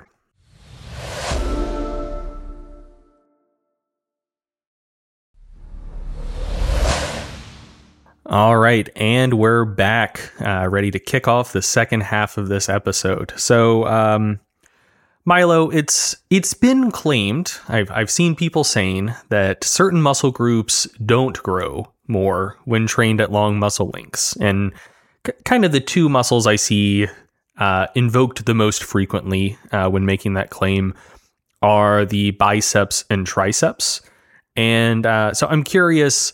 Uh, well, I'm not curious. I'm asking for the sake of the audience because I think some of them might be curious. I think I know the answer, but uh, why why do you think people make that claim? And uh, what what does the research say on the topic? And and what what do you think about the idea that like we either already know or can reliably predict which muscles will or won't grow more from training at long muscle lengths? So the inclination to say that certain muscle groups won't respond to longer muscle length training, to me, seems to stem as a downstream consequence of reductionism, once again, where if you assume that passive tension, for example, is the only mechanism at play, and you see that, for example, the biceps and triceps don't experience much passive tension in a given exercise or by being lengthened more, what have you, then you might assume, okay, well, they don't benefit from normal muscle length training because the mechanism that's at play here isn't going to cause an additional amount of hypertrophy. Now, I think that's all well and good, but equally, the most useful studies in answering applied questions of is this going to grow more muscle? Or ultimately going to be the studies that actually measure hypertrophy from different things. Because when you're relying entirely on mechanistic rationales, you can often be led to diametrically opposing viewpoints, right? So, if, for example, you think that passive tension is the only thing that matters, you might assume that, for example, the biceps triceps may benefit less so from long muscle length training, right? Whereas if you're going off the assumption, you know, that potentially certain muscle groups do respond better on account of some other mechanistic variable, then you could come to the opposite conclusion. And depending on your framework, they could both be warranted, rationally speaking. But if the direct studies actually measuring hypertrophy don't seem to align with what you predicted, then maybe you are relying on the wrong mechanisms. Or maybe you're assuming there's only this mechanism at play when there isn't. And so I think whenever you're asked the question of does intervention A or intervention B lead to more hypertrophy or better outcomes, looking at studies that directly compare the two and measure your outcome of interest should be the first recourse. Then you can look at mechanistic evidence as a means to explain away the findings or potentially to inform future studies or just for, to form a more thorough understanding of the phenomenon. But you always have to look at the actual studies measuring hypertrophy first. In this case, we have now three studies on the triceps, and I believe we have two studies. We have a variety of studies on the biceps, but it depends on whether you include studies. For example, there was a study comparing incline curls to preacher curls, where essentially you're comparing the same range of motion, but you're comparing one exercise at the incline curl that has a longer muscle length for the biceps long head, because the shoulder is behind you, it's sort of overextended, and therefore the long head, of the biceps is more lengthened but the resistance curve is more so biased to being difficult in the shortened position. So as you flex your elbow uh, to the top of the rep roughly, the lift gets harder and harder. Whereas in the preacher curl, you kind of have the opposite situation, where because the biceps, well, the upper arm is and the shoulder are flexed, the long head of the biceps is more so shortened. However, as far as the resistance curve goes, you have the most difficulty in the movement when the forearm is parallel to the ground or when your biceps are reasonably lengthened. And so certain studies like those do help to inform this as well. But by and large, we have three studies on the triceps comparing longer muscle length training to shorter muscle length training, and two studies on the biceps, to my knowledge, um, comparing different muscle length training or different ranges of motion in the biceps. In the triceps, we have a study by Stasinaki and colleagues, which compared pushdowns to overhead extensions, with overhead extensions actually being performed in the sort of most lengthened position two pushdowns being performed also with 90 degrees of elbow range of motion. So same range of motion, just a different shoulder position. And because the triceps are monoarticular for the most part, so the lateral and medial head only cross at the elbow, their muscle length shouldn't change during pushdowns versus overhead extensions. But the long head of the triceps does cross the shoulder. And so if you're doing an overhead extension, the long head will be more lengthened as a result compared to a pushdown. So in this study, they compared overhead extensions as a more lengthened exercise to pushdowns as a more shortened exercise. And broadly speaking, they didn't find a difference in hypertrophy um, between the overhead extension and the pushdown. If you read into it and squint just right, you can see that nominally uh, the differences do lean in favor of the overhead extension group, which, when you consider that as an overall estimate, we're talking about potentially as little as 5 or 10% difference in growth.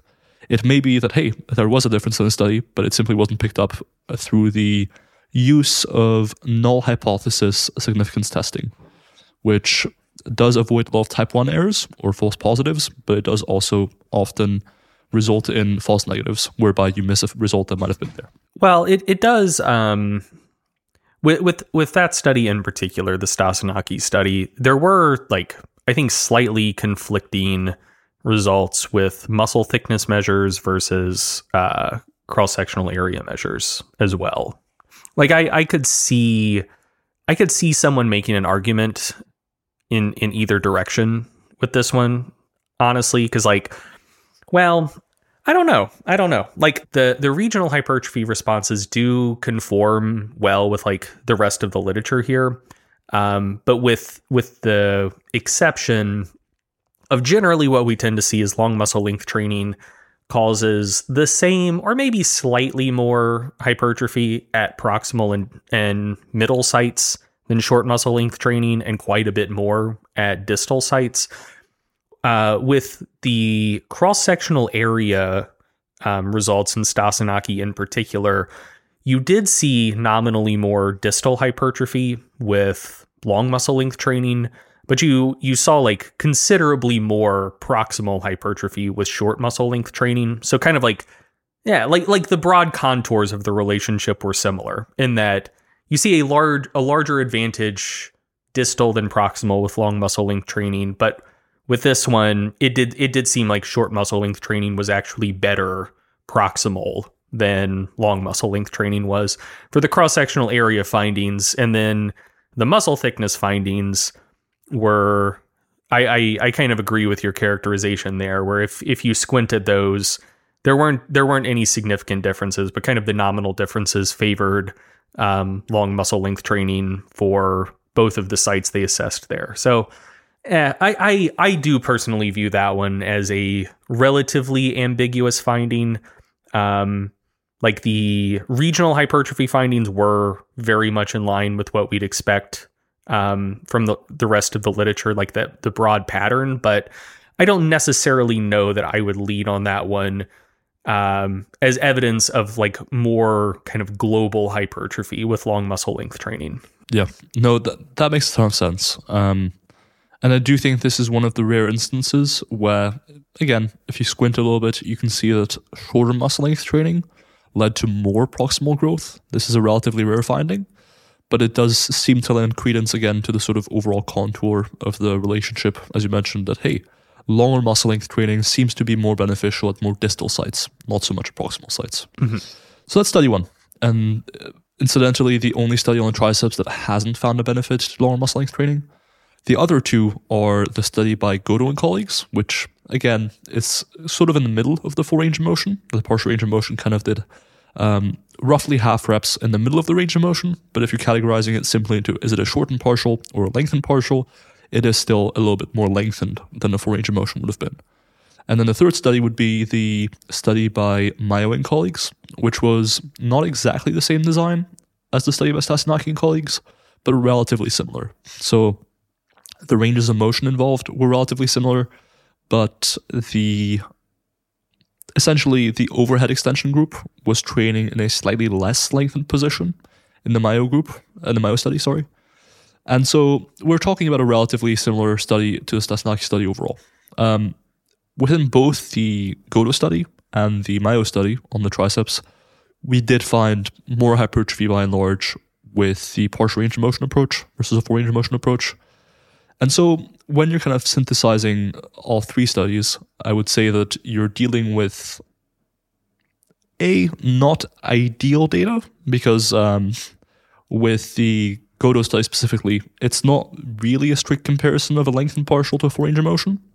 So if you wanted to merely answer the question of is lengthened training better than shortened training, or do the triceps benefit from lengthened training, then it's not an ideal set of studies. Um, so I can't say this is an open shut case.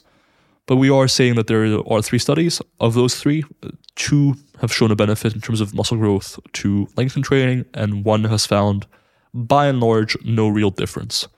Um, this is kind of in line with the rest of the evidence. I would say the rest of the evidence is more consistent generally, but you know, if you have only 10 studies, one of them or two of them might turn out to be non significant. And it doesn't necessarily mean that there is no effect.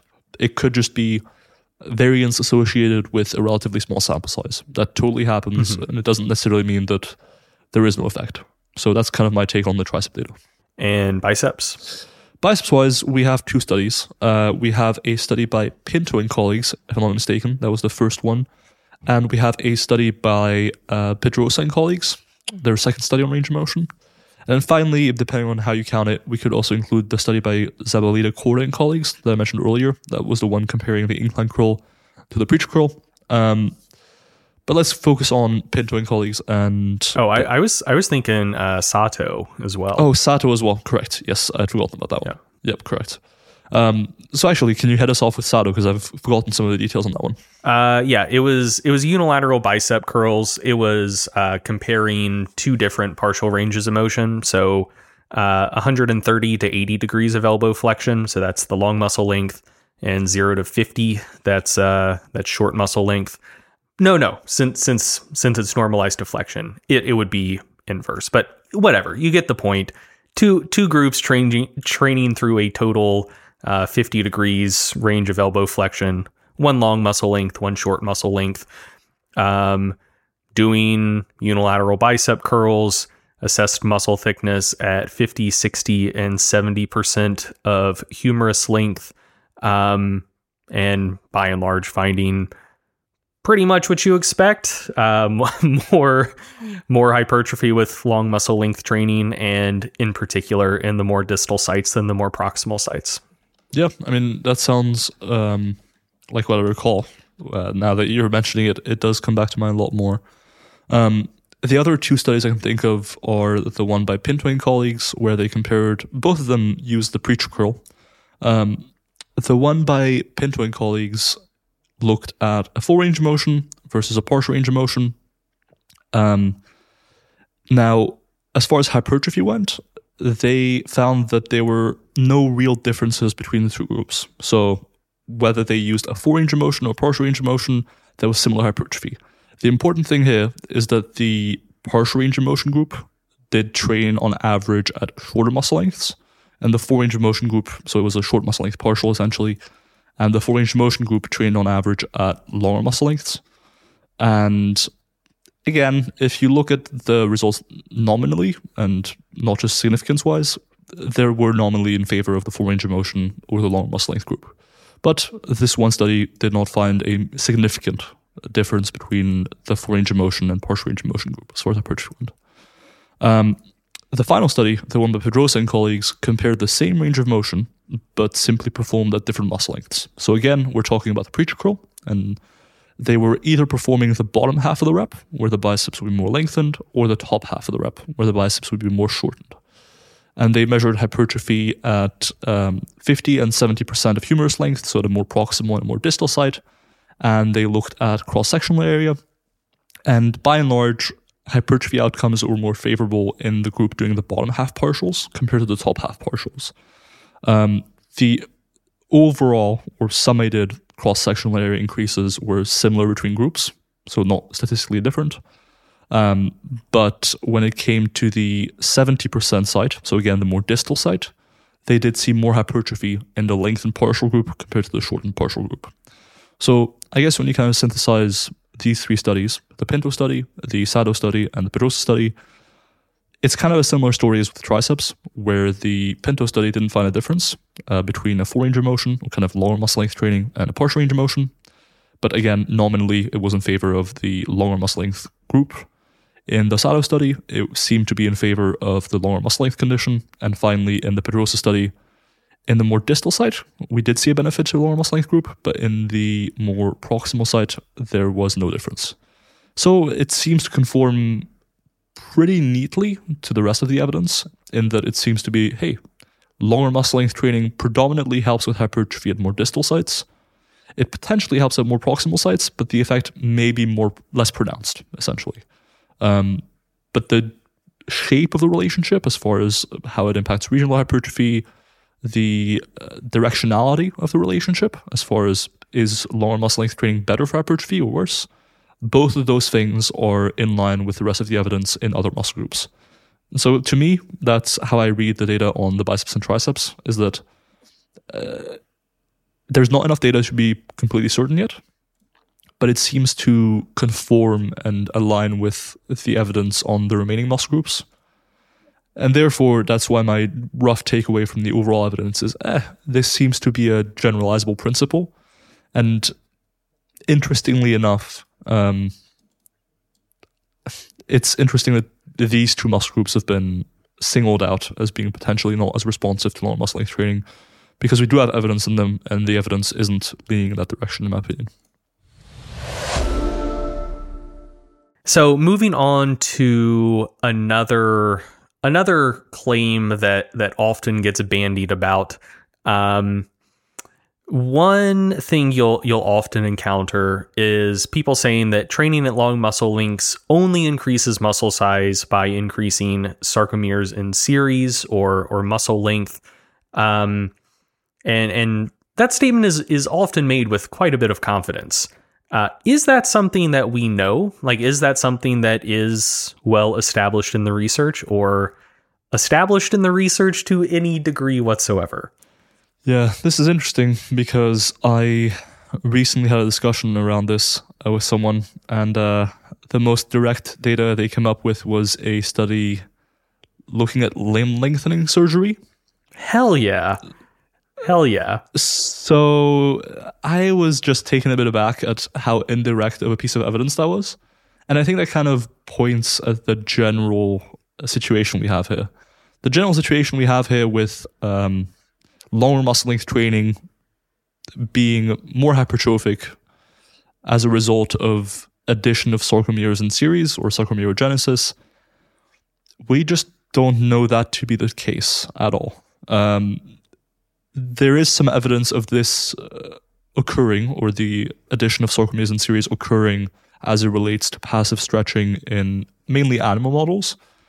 But one, in humans, the picture is much messier. We don't have as much evidence there. Two, we have next to no evidence of sarcomerogenesis within these studies on range of motion, or longer muscle length training and short muscle length training. And three, it's very far from being the case that we've established this in the research as being the mechanism of choice. Uh, it's just not something that we've established. I don't really know where this came from, to be honest. I think it may be the same as uh, passive tension as the sole mechanism for longer muscle length training, where it seems to have been generalized from some of the stretch data. But again, it's uh, it's a stretch. Yeah, uh, I, I I do think I have a decent idea of where it comes from, actually. So I'll and and this this again kind of gets to what we were talking about before, where like if you're trying to establish something as like a a mechanistic explanation of some phenomenon you're interested in, ideally you want to observe that within the context of a study being done on the actual phenomenon you're interested in. So here, ideally, you would want uh, a study comparing training at two different muscle lengths that did assess changes in muscle length following training. Um, and then look to see if changes in muscle and and if you did observe more total hypertrophy in the long muscle length group, see whether changes in muscle length were like super strongly associated with the degree of like outperformance of long muscle length training. Um, and I think like a within subject unilateral design would be ideal for that. If someone listening wants to do that study, that would be very cool. Um, but yeah, like I so that that's how you would want to look at it. Um, where I think the claim comes from is kind of porting research from other contexts into this context, where there have been studies where like there there is just like a single training group, maybe compared against a control group or whatever, and the training group does do an exercise that involves training at long muscle lengths, and increases in fascicle length are observed in that group. And so then that is kind of like ported over to say, therefore, that is the explanation for all of these findings. Um, which again, that's not how one would go about establishing that. It like that that is a way to generate hypotheses. That is not a way to generate explanations. Um, and the other thing I want to say about that is like most of the most of the in vivo research that one would even use to establish the idea that so okay the the idea here is essentially that like you can increase total muscle mass by increasing the cross sectional area or thickness or, or like some some sort of like th- thickness measure of fibers. Um, or you could increase total muscle mass by increasing the number of sarcomeres in series. Like you know you you lengthen a muscle you expose it to a stretch stimulus. Previously a muscle fiber had 550 sarcomeres lined up end to end from one tendon to another. And now after the stretch intervention uh, it has 550 sarcomeres stacked end to end. So even if those sarcomeres don't increase in cross sectional area now you have 10% more muscle mass because you added 10% more sarcomeres. Like the those are kind of two two of the ways that a muscle could grow and so, yeah, that that is essentially the idea here. But then you're listening to this and you might be asking, "Hey, how would one establish that sarcomerogenesis had occurred in the first place? That an increase in muscle length, uh, or like an, an increase in muscle mass, was driven by uh, an increase in sarcomeres in series?" Like most of the time, uh, if you're doing research on that topic, you would use um, ultrasound scans to measure fascicle length. So basically, like your muscle fibers are arranged in these little bundles called fascicles, and you can measure the length of those fascicles. And basically, if a fascicle of muscle fibers gets 8% longer or something, um, it is often then just assumed that it is 8% longer because the muscle fibers in that fascicle have 8% more sarcomeres in series. And that feels like a reasonable assumption to make, but based on my tone of voice, I think you see where I'm going with this. That's actually not particularly well established. Um, like, that is oftentimes just a mere assumption being made. Um, and a group of researchers led by Pincheira and colleagues um, actually published a study uh, first online in 2021, uh, in print January 2022. Looking at this, um, so if you so the the another assumption underpinning that idea that an increase in fascicle length scales basically one to one with an increase in sarcomeres in series, like an idea underpinning that is that the resting length of sarcomeres doesn't change essentially at resting length. You know, if, if a sarcomere is like three uh, na- nanometers or whatever, it's always going to be three nanometers. Like it's never going to be five nanometers. Um, like at resting length, you're going to have similar actin myosin overlap. And so what these folks did is they um, it, it was like a three week training intervention with with Nordic curls, like eccentric only hamstring training uh, and the reason they chose that is like uh, Nordic curls do very reliably increase fascicle length of the biceps femoris long head. So, you know, nice, nice, quick, easy uh, training intervention to very reliably induce the increase in fascicle length that you want to observe.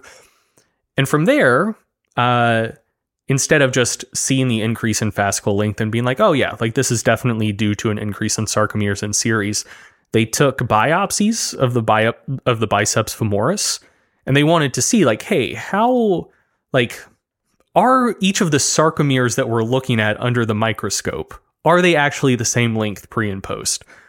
And what they observed was that there was i think a 21% increase in fascicle length and a 17% increase in resting sarcomere length.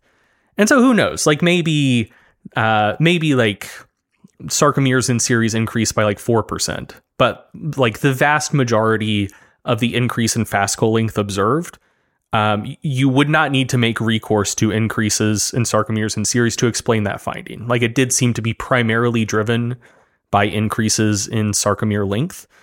Um, and so yeah, like even even to the extent that there is some research finding increases in fascicle length with long muscle length training. Again, like not in a context where you're uh, like directly comparing it to shorter muscle length training or full range of motion training or whatever, um, but like just with with that sort of experimental model finding an increase in fascicle length, you cannot then like strongly assume that that increase in fascicle length is directly indicative of increases in sarcomeres and series.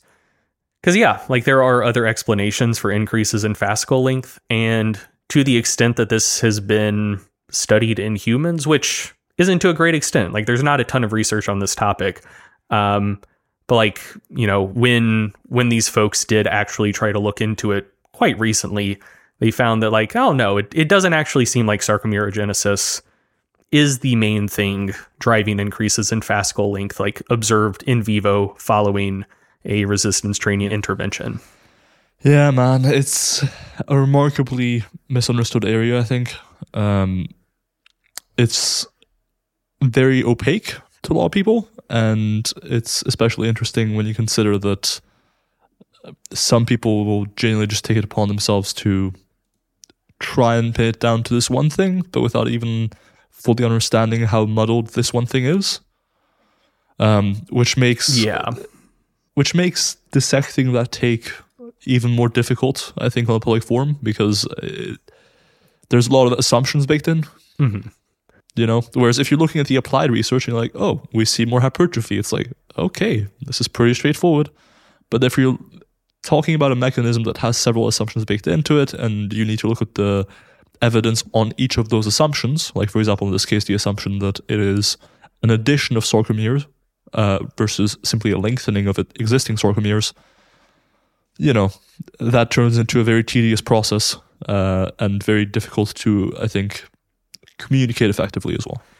Yeah, no, I I agree. I agree. Just just to just to like very briefly complain about this for a second, like it it does frustrate me a little bit. Um, and like i'm i'm sure i've made this exact point or something very similar to it on the podcast before but like just the difference between like trying to approach expert or like like trying to approach research um like kind of soberly and rationally um and and being very careful about the types of claims you can make from it and oftentimes like when you're dealing with a phenomenon that is observed and well established as a phenomenon but the cause of the of the phenomenon isn't well established just being willing to say like hey like we don't know why this occurs. Here's some potential explanations but like really we just need more research to find out.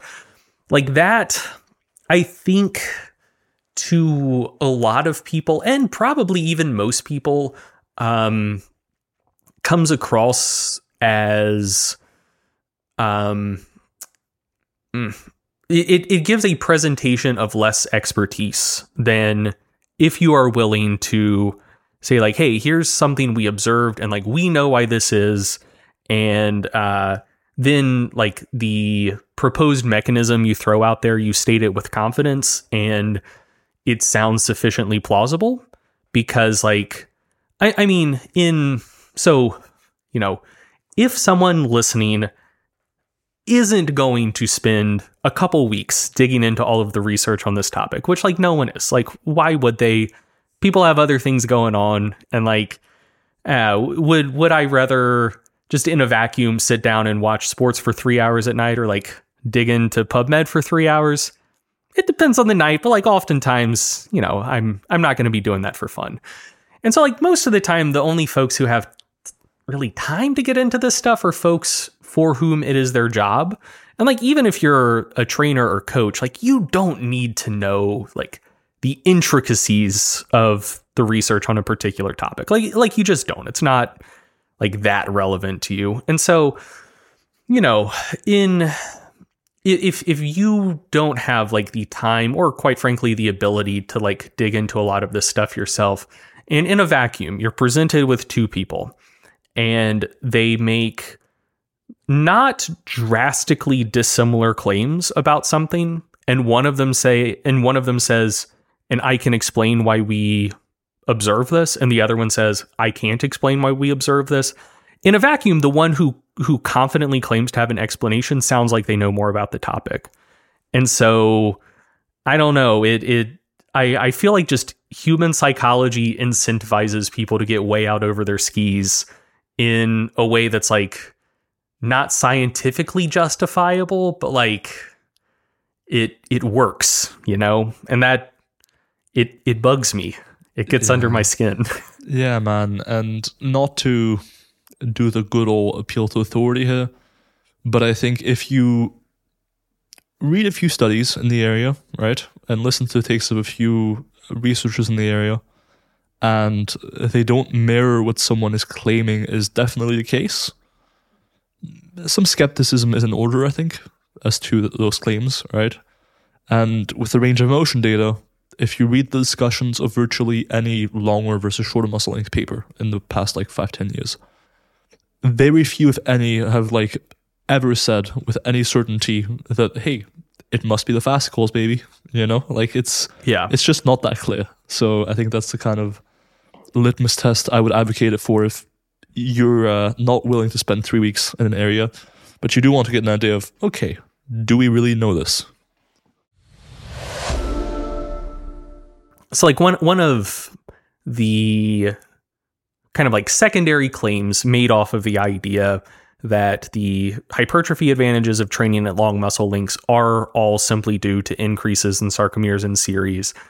Uh, kind of a follow up idea to that is the idea that like, hey, um, you know, you can't you can't just like infinitely increase muscle length. Like eventually we'd just be walking around with floppy spaghetti noodles, and like that's not like floppy spaghetti noodles as muscles. Like that's obviously not going to happen. So at some point, increases in muscle length are going to run out, um, and probably relatively quickly. Therefore, um, even if long muscle length training causes more hypertrophy in the short term, that should be a relatively limited phenomenon. So basically, if like we might observe long muscle length training causing more growth over three months, but like maybe after three months or after six months, longer and shorter muscle length training would cause like basically identical ongoing muscle growth because you're not still uh, see, seeing the increase in muscle length from the long muscle length training. Um, and so I'm I'm wondering what you think about that idea more broadly, not just in the context of increases in muscle length, but just the idea that like maybe this is kind of a short-term phenomenon, maybe um, you know, maybe it's like kind of like a novelty effect, uh, or kind of like, you know, functional differences in training experience. Like you, you, like even in the studies where the folks do have some training experience, maybe folks do habitually train through a somewhat shorter range of motion. And so, yeah, if you have them train in a longer, through a longer range of motion, it causes more growth, but just because like it's kind of a new stressor they're being exposed to. So, you know, kind of the the broad idea is like maybe this, maybe even if long muscle length training does cause more growth, it it would be a short term thing and wouldn't extend to like a three year, five year time horizon. What what do you think about that? Again, just on a gut level, because there's not five year studies on this, but like Not you know, do, do you think do you think that the results that we see over three or four months would generalize over three or four years? Great question. Truth is, we don't know. Um, as you mentioned, we don't have those five year studies yet. Until we do, we couldn't really say for sure. And I think this is where it's tempting to have a mechanism to pin everything onto, because then with an understanding of that mechanism, we would have a better idea. The other issue with the existing data is that we don't have studies in particularly trained people. And that's actually something that we're trying to address with a study that's coming up that is using participants that have trained for at least three years. But in general, those are weaknesses of the area. Personally, until we have a compelling reason to believe that this doesn't extend into time. And by the way, I think novelty novelty is kind of a buzzword nowadays and a platitude where people often use the word novelty to explain away, okay, higher volumes cause more growth, but it's novelty, and then after two weeks you don't see any additional growth anymore, what have you, right? Like novelty is this thing where it's like you get those gains once and you don't get them back, like you don't get them again afterwards. Um, novelty, to my knowledge, isn't actually all that well evidenced when it comes to different things in lifting and hypertrophy. Like, for example, there was one study that compared a constant uh, resistance training program to one where you constantly change things up, like different eccentric durations, different uh, exercise patterns. The the 2019 Damas study. That is correct. Hey, look at you, uh, knowing knowing it instantly. Um, now, it's not a perfect study of novelty, but in general, the idea that novelty, for example, in terms of volume, there was a recent review paper on does your previous volume impact your hypertrophy response to new volumes, right? Like, for example, if you did super high volumes before, does going into lower volumes impact how much hypertrophy you see? Or does doing super low volume before impact how much hypertrophy you see if now you were to increase volume? So essentially a novel amount of volume. And it just doesn't really seem to be the case that much. So novelty in general, I think, is at this point not a super compelling reason to explain away an idea. And I think that applies to long muscle length research as well. Now, it's not an area where I have a ton of confidence or a ton of data, but it does not uh, until we have a solid reason to think it doesn't appear long lasting, I think it's a reasonable thing to say, okay, in the course of 12 weeks or so, this seems to lead to more hypertrophy. So it's probably something that on net balance is worth trying even for a long term. I think that's fair. One of, one of my um, should I call it a non-scientific belief? I don't want to trivialize it too much. Eh, fuck it, I will. Whatever.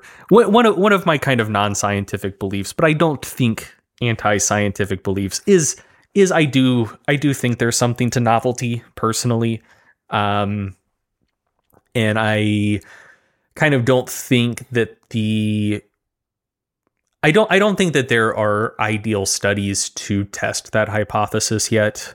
Um, but yeah, I don't know. I don't know. That's that's another conversation for another day. I don't I don't think that it's uh, I, I don't I don't think the Damas study is like that strong of evidence against it. Like it it it does certainly lend some degree of evidence against the idea that novelty is important, but I think I think that to the extent that it would matter, it would be within the context of habituation. And so kind of like changing the stressor every session wouldn't necessarily do much for you. But like, for instance, if like a, a kind of like simple, like operationalized version of this that someone could test if they wanted to would be in eh, not really simple. This this would be a huge pain in the ass to do because like it's gonna have to be a long study either way, which is very unfortunate.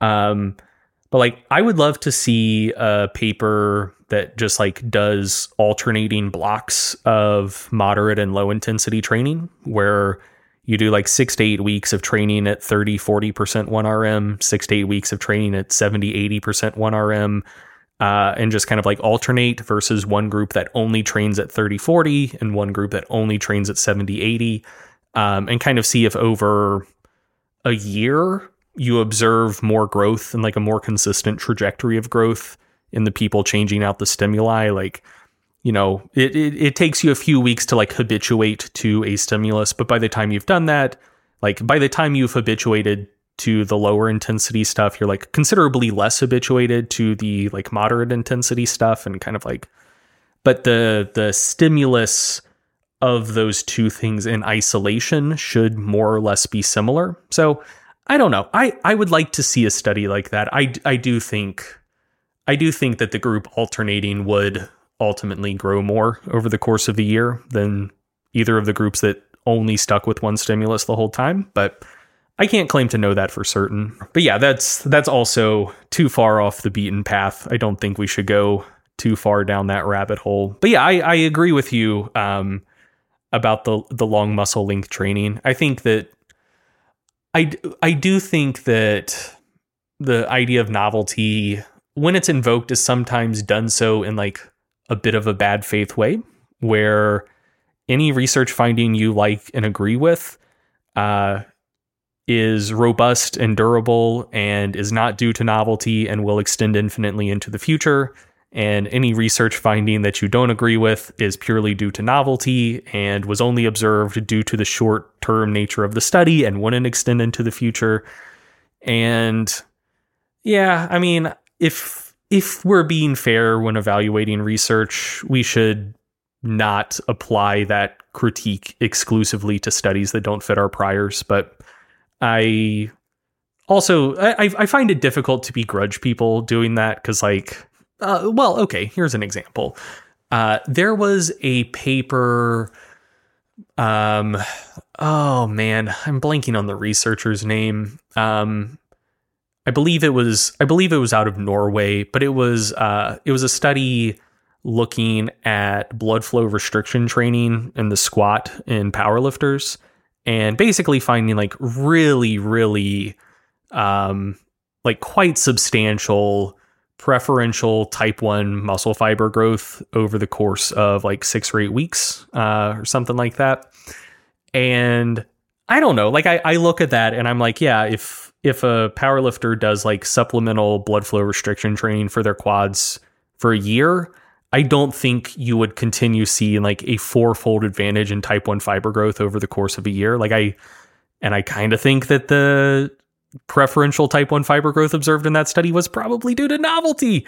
Um so like I I get I get it, you know, like I I do the same thing, but I think it is a tendency to try to notice in yourself and try try to guard against so you can evaluate stuff as fairly as possible. For sure. What I would say, a few things. One, with regards to the greater type 1 hypertrophy in that study, uh, to what extent do you think we can distinguish between something having a component of novelty and the person simply being less trained? And do we think those are even distinct things? Because, you know, you could say, oh, uh, new lifters grow more because of novelty. They've never lifted before. It's just novel to them. Or we could say they're new to lifting and thus they have a faster rate of muscle growth, right? Which do you think it is? Um, I think it's both and. I think it's both and. I think that um, to probably like massively oversimplify it, I do think that by and large, like in, in not like a linear way, but with a generally positive relationship, you tend to see larger physiological responses to larger stressors. And I think the idea of larger stressor should be oper- operationalized within the context of prior exposure to a specific stressor and general versions of the same stressor. And so I think one of the reasons that you see more hypertrophy in untrained lifters is that they are like they they don't have like prior exposures to stimuli that are similar to resistance training. And so like for any given external training stimulus, the internal training stimulus is larger just because like there's a bigger mismatch between like pri- prior exposure and current exposure. Um and so I do think that like and, and like I don't think that's like the full explanation for it. Like I I also think that like you have some surface area to volume constraints and like myonuclear domain constraints that may influence like potential rates of muscle growth and you know th- those are starting relatively low with untrained lifters and they would be starting relatively high with um with trained lifters who are just like changing training variables but like just the and so like I think that that is like the primary explanation for why untrained lifters grow faster. Um, but I I do think a lot of it does have to do with like the magnitude of the stimulus itself, kind of per se. And so, you know, an untrained lifter being exposed to training for the first time would be a much larger um, like change in exposure and therefore like a much larger like relative internal stimulus than a trained lifter who's been only doing sets of eight for, um, you know, 16 weeks shifting and only doing sets of 30. Like that's, you know, going from sets of eight to sets of 30 is not as big of a change as going from no training at all to now you're doing some form of training. But I do think it's enough of a different stimulus that um, it would it would in general kind of be a larger internal stressor just because you haven't habituated to it over the course of like you you've habituated to a somewhat similar stimulus but there are differences in those stimuli that you would not have habituated to over you know frequent prior exposures. And so i do think it would be kind of like conceptually similar to a person training for the first time um, but like with a tremendous difference in degree effectively that's that, that's kind of how i think about it Sure. I mean, I think that makes a lot of sense. I think novelty, it's going to be a difficult thing to study regardless, and existing studies haven't done a super good job of addressing it. Um, since you mentioned kind of like differences in dose of training or stressor of training or the amount of stress essentially dictating to an extent the uh, response, I thought I'd quickly bring up. We mentioned mechanisms with lower muscle length training, but I think peeling it back one layer, we can kind of talk about different layers of mechanisms from something being a bit more practical and applied to being a bit more actual, okay, molecularly what's going on here physiologically wise. Um, with regards to the mechanism with lower muscle length training, I think there are two things happening that are relatively clear and that do likely contribute to hypertrophy. The first one doesn't necessarily, and that's simply that it seems like spending more time at, on average, longer muscle lengths is to some extent, in some capacity, a mediator, right? It's not ultimately what's causing the muscle growth itself, but the thing that unites these different areas of literature, right, from partials at different muscle lengths to full range of motion versus long muscle length partials to isometrics at different muscle lengths, is ultimately you're spending more time at on average longer muscle lengths. Now, when you're doing a full range of motion, you will always be also hitting the longest muscle length possible, but you'll be spending some proportion of each set in sh- at shorter muscle lengths. And so, if we see that actually partial range of motion can lead to more muscle growth than a four range of motion, even though a four range of motion always includes the longest possible muscle length, it likely doesn't have to do with simply existing or targeting that longest muscle length, more so with spending, on average, more time at longer muscle lengths. If that makes sense. It's not about simply achieving the longest muscle length possible. It's more so about simply spending more time at a reasonably long muscle length on average. So that's one thing. The second thing is when you're using a lengthened partial approach, you will generally, if you're just going to failure, defined as inability to perform another repetition, with a lengthened partial approach, you will generally end the set past quote unquote full range of motion failure, right? So you can probably do a lengthened partial for a lot of exercises past the point at which you could do another full range of motion rep.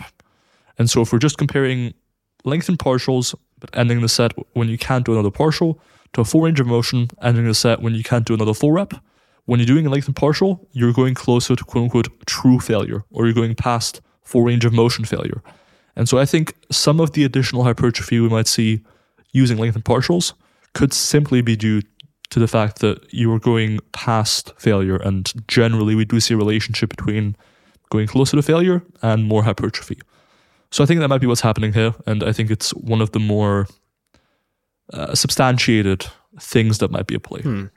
Yeah, that's that that is an interesting point that I that I hadn't heard brought up before. Just the kind of, kind of proximity to failure deal. Um, hmm. I, I, I wonder I wonder how you would test that.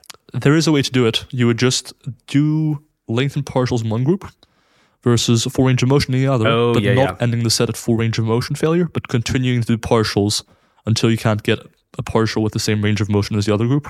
And that's actually a study that I want to do ASAP, um, potentially in New York with Brad Schoenfeld. That would be good because that would address that question. And also, most people don't like doing lengthened partials, anyways. They prefer doing like full range of motion and just busting out some lengthened partials at the end when they feel like they're getting close to failure and fatigued. So it's a study we want to do. Yeah. Yeah, that that that would be really cool to see. I think. Yeah. I, so hmm, I do wonder, like the the idea of like time spent at long muscle lengths. I do. Hmm. I'm not totally sure I agree with you on that, but I am persuadable, I suppose. So, uh, thought experiment. Let's say you're doing, eh, let's just do bicep curls because it's easy. And let's say you're doing uh, either full range of motion reps, you know, full elbow extension to full elbow flexion, versus long muscle length bicep curls just at the bottom of the range of motion. Uh, like the the bottom half, specifically one half. So if rates of fatigue are similar and and like let, let's let's just make this easy and say that you're performing reps at a pre pre-described uh, angular velocity for elbow flexion uh, like just just just we're we're in the realm of thought experiments now but like eh, actually not like fully. You could you could totally do this study on an isokinetic dynamometer. It would be cool to see. Um, in fact this isn't that similar to the Sato study except that was just two different partial ranges of motion. I think that was isokinetic. Whatever doesn't matter. But yeah so uh, um, you're you're standardizing uh, angular velocity for elbow flexion as well and and let's let's just also say that you're like prescribing um you know you're you're you're doing like three sets of 10 at 70% 1 rm uh well since since it's isokinetic 70% of mvc like we're full, fully ex- ab- abstracting this shit. It seems like the total time spent at long muscle lengths would be the same um, and I don't think that it would like change that much when you go back to normal training. Cause like, you know, if if like a rep is taking two seconds with the full range of motion because you also have the top half and it's taking one second with the lengthened partials, um, and you're doing 10 reps, like you're spending 10 seconds in lengthened partial land uh, in both setups. But like uh, like I, I guess in the real world you would still probably wind up doing more reps before you fatigued with with the lengthened partials. But I, I wonder how distinct that is from the other point of just being able to go past the point of failure. Because in effect what would be happening there is like if you're if you weren't standardizing reps per set you would incur some fatigue during the top half of each rep and that would reduce the number of lengthened partials you could do. But like uh yeah i don't know. I don't know. I'll i'll i'll have to stew on that. I'm sorry. That you you can respond to anything in there that i just said but i think i may have just been talking to myself and working through something without a clear question no, I, I, get where you're coming from. And to be clear, by more time spent at lower muscle lengths, I didn't. I more so used it as shorthand for more time and or uh, force produced, just a combination of those things, right? Um, I do think that is distinct from simply going closer to failure. And the reason why I specify that is because to my knowledge, the effects of going to failure versus, say, five reps in reserve, there doesn't really seem to be an effect on regional hypertrophy. And yet, when we're looking at the range of motion data, we do see an effect on regional hypertrophy of, for example, lengthened partials versus range of motion and so forth. So at the very least, it doesn't seem to be the only thing at play. And that's why I'm not just saying like, yep, it's probably just because you're pushing extra hard, baby. You know, it's probably something more to it than that. Yeah. Yeah, that that makes sense. That makes sense yeah, whatever. Fuck it. Let's go down this rabbit hole. I wonder what's your take on so called metabolic stress being at all relevant for hypertrophy outcomes? Because I, I kind of, one of the studies that you talked about that I'm not totally sure that I agree with your take on um, is the is the Goto tricep study where you have one group training 0 to 120 degrees of elbow flexion, one group just going 45 to 90. Um, like I, I do acknowledge that the average degree of elbow flexion being trained at is greater in the partial group than the full range of motion group, but you do you do also have those 30 extra degrees at the bottom of the range of motion that you're going through with the full range of range of motion group that that you weren't with the partials. Like the maximal degree of elbow flexion the maximal muscle lengths being trained were certainly greater with the full range of motion group than the partial. Um, and that study did observe considerably more triceps growth with the kind of like middle of the range of motion partials than full range of motion. So like I could see how that could credibly be used to argue against muscle lengths being a driver there. Like, uh, and it's kind of a, it, it does beg the question of like whether maximal muscle length or average muscle length matters more. Um, but yeah, like I, I, I don't know. For me personally, I wouldn't look at that and like chalk it up as one in the in the long muscle length column um, or not like it's it's not obvious to me that that is the way that that should be kind of accounted for. But um, I do think that the interesting thing about it was that in the partial range of motion training group, the area under the uh, the the oxyhemoglobin desaturation curve was associated with the hypertrophy observed.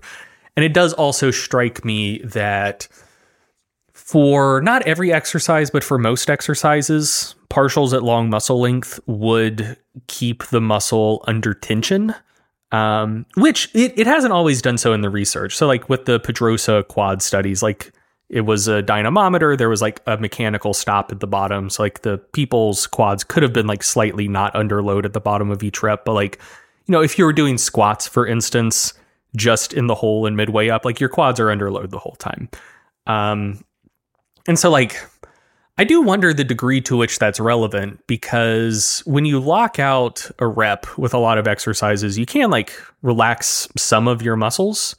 And when you relax muscles, you can get more blood flow into the muscle, like, uh, and, and clear more metabolites out. Like the, um, the circumferential expansion of the muscle, like during intense contractions, uh, for depending on muscle size and muscle and what veins and arteries are going in and out, does often like cut off venous blood flow relatively quickly and can even like significantly restrict arterial blood flow as well in some contexts. And so like there there would be like metabolic differences between long length partials and full range of motion training in a lot of contexts. And so, like, I do wonder the extent to which that is relevant for the results being observed, particularly with the uh, the Goto study in mind, since that was something it, it was like kind of looking at as well. So I'm I'm curious about your take on that. So I think with the Goto study, uh, the fact that they measured oxygenation and lactate was interesting. Now, to my knowledge, and like definitely correct me instantly if I'm wrong here, um, the role of hypoxia, and by hypoxia I mean specifically like the oxygenation of a muscle, as it directly relates to causing hypertrophy, doesn't seem too promising currently. Or am I uh, completely off base here? Um, hmm. How how are you using the word cause? Um, in that it's independently of other mechanisms uh, leads to hypertrophy.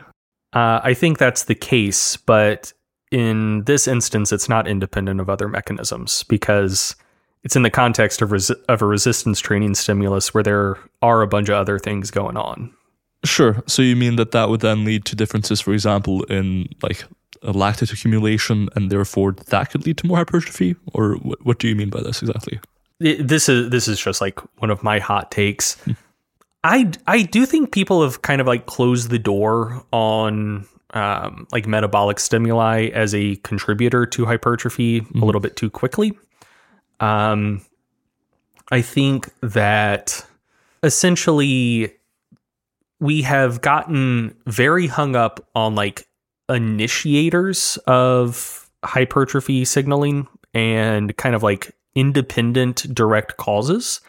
But effectively, like hypertrophy is quite complicated. Like essentially you you have an initial stimulus that kind of like is is sensed by generally by, some structure and like that's that's another thing. We're not even like totally sure what kicks off the hypertrophy signaling cascade. Like there's hypotheses that like it is probably some sort of like costamere associated protein like focal adhesion kinase, but I don't think that's like fully proven yet. But essentially like some mechanosensitive structure senses hypertrophy and it, you know, probably phosphorylates some downstream proteins and then you know, you have like four or five steps, and then eventually that's like integrated in the mTOR complex.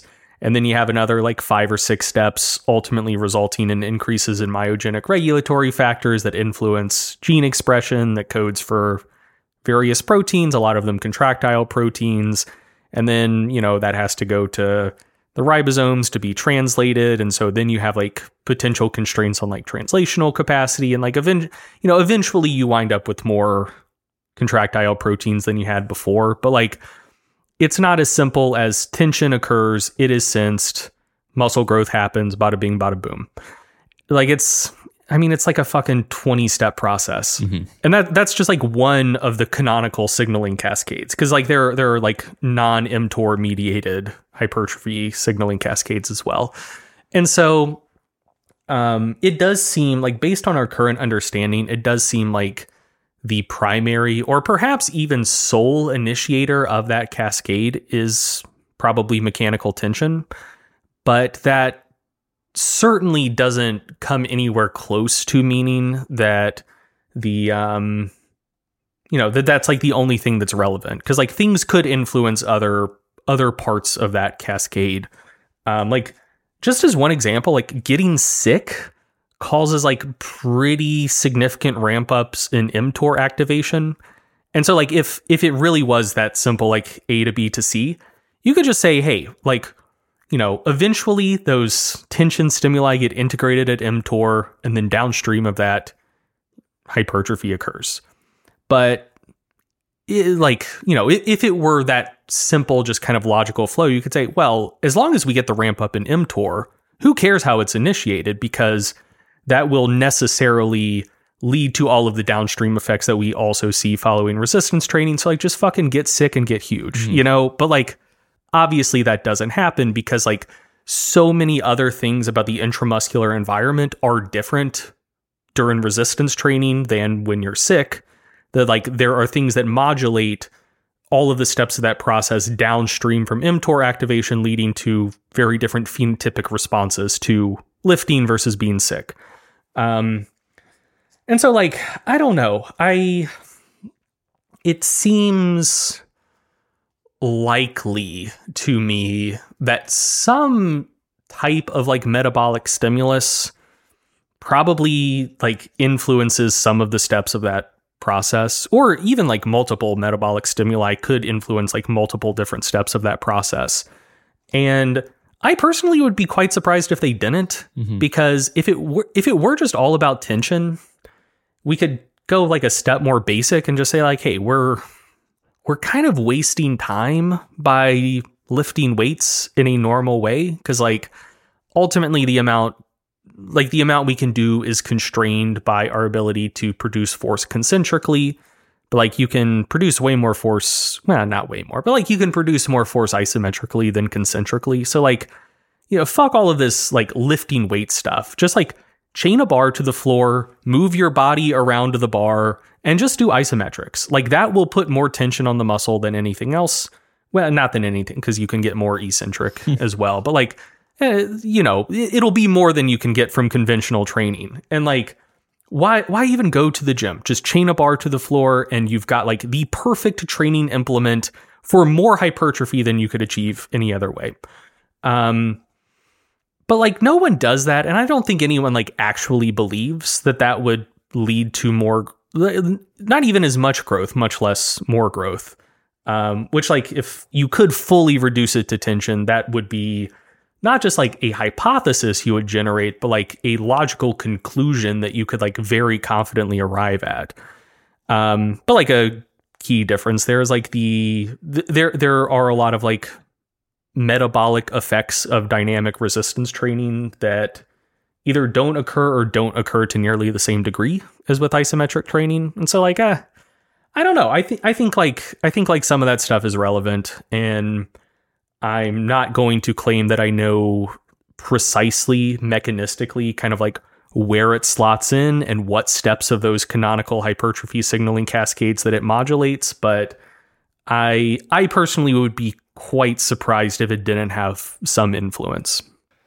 Yeah, it's interesting. I mean, my main takeaway from all that was just uh, my to-do list now has buy barbell and buy chains on it. That's the main thing, really. The main takeaway. Um, what I was going to say though is it's interesting to reflect on, and I've read, for example, one paper on uh, stimuli and sensors that initiate skeletal hypertrophy, right? Mm-hmm. And even reading that, you as a review paper, you kind of understand. Okay, we we don't fully understand the mechanisms or all the mechanisms and how they interact for hypertrophy, let alone specifically when it comes to longer muscle length training versus shorter muscle length training. And so, like, it's entirely plausible that some aspect of metab- metabolite stress or what have you is involved in longer muscle length training and why at least more hypertrophy. As you mentioned, if by doing lengthened partials you're staying under quote unquote more constant tension, for example, that might be playing a role. At this point, we just don't really know. And I think ultimately that's what we have to come to terms with until we get more evidence.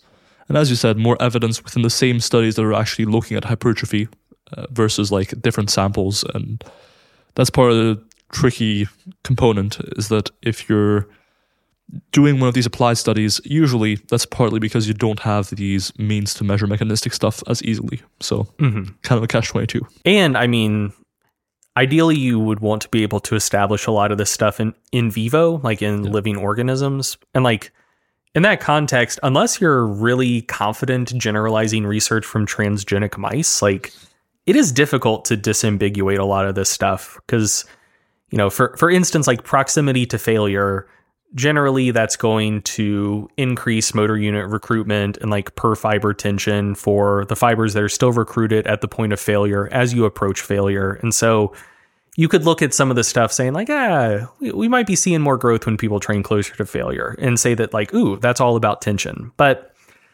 uh, it's difficult to establish that because you can't disentangle it from everything else because in in effect you're you are just dealing with a larger global stimulus. Like if you go to failure versus stopping us at two reps shy of failure yeah tension goes up but like the metabolic stress is going to go up as well. Like um, you're probably going to get more muscle damage and like post exercise inflammation which can like modulate hypertrophy responses as well. So like does it all reduce to tension?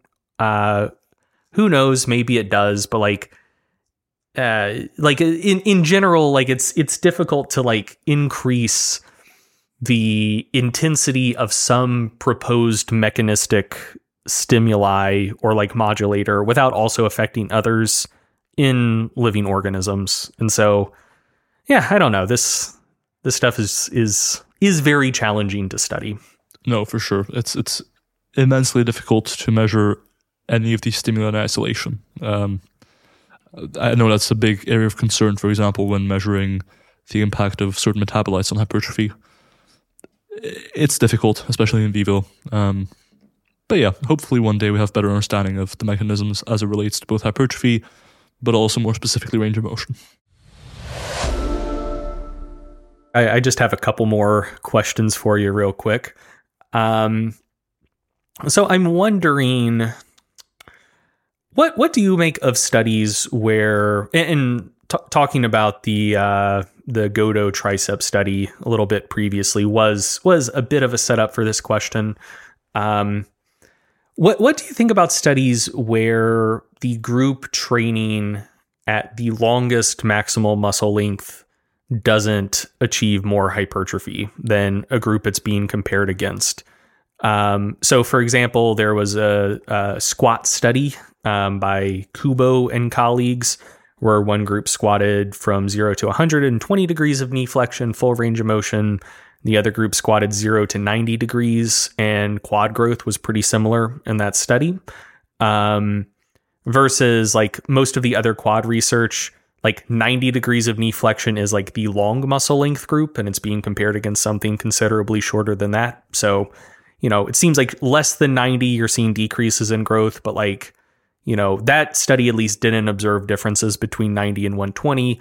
The Goto tricep study, you know, with uh, with Maeo and arguably Stasinaki, it seems like you're seeing increases in tricep growth going past 90 degrees of elbow flexion, but um, with with the Goto study, like going up to 120 degrees didn't outperform going up to 90 degrees, and so it it you know it's it's not all unanimous. So I'm wondering what you think explains that. It, could it just be kind of like one off studies that you know it's just like sampling variability or just like some some shit that like wouldn't necessarily generalize, or do you think like you know, maybe, um, you know, you, you need to get to long muscle lengths, but past a certain point, further increases in muscle length being trained don't actually cause like continued increases in hypertrophy. Like there, there are a lot of mm-hmm. potential explanations, but like what,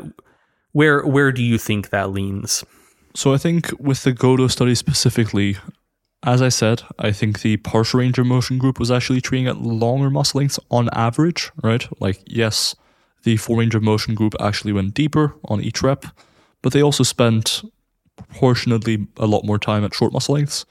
So it may be more so related to, again, average position, average muscle length being achieved during the set versus just achieving the longest muscle length possible at some point during that set, if that makes sense. Um, in general, I do think that it's not entirely implausible that there is such a thing as like long enough, right? Where just because you've achieved a long enough muscle length, you're sort of you've capped off that benefit.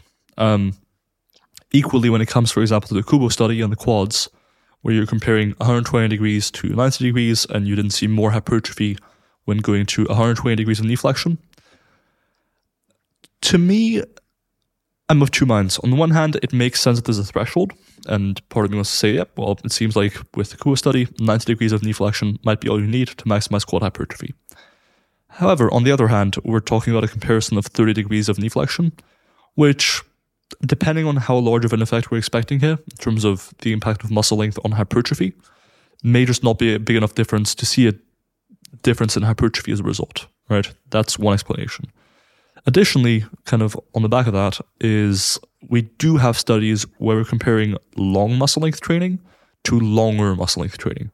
So, for example, the study by Kassiano and colleagues, where they compared calf raises with the knees fully extended. Um, so, they were essentially doing calf raises on leg press, and they compared doing either full range of motion calf raises, just doing the top half, so shortened partials, or just doing the bottom half, or lengthened partials and they measured gastroc hypertrophy. Now, because the knees are extended and the gastroc is a knee flexor, in any of the three groups, the gastroc should have been reasonably lengthened already. However, we're talking about reasonably lengthened in the case of the full range of motion and maybe even the shortened partial group versus very or maximally lengthened for the um, lengthened partial group in this study. And Indeed, in the calves, they did see more hypertrophy when doing lengthened partials as opposed to just full range of motion, which was still quite lengthened, right? Because the knees were fully extended for the gastroc. So, on the whole, I'm tempted to think that there is somewhat of a dose response relationship here, and it's not just a cap off where, like, okay, you've hit um, 80% of possible muscle length, you've got all the hypertrophy, congratulations. I think it may be somewhat more of a dose response in the same fashion as you see for um, volume or relative intensity, where the more volume you do or the closer to failure you train, all else being equal, probably the more hypertrophy you see.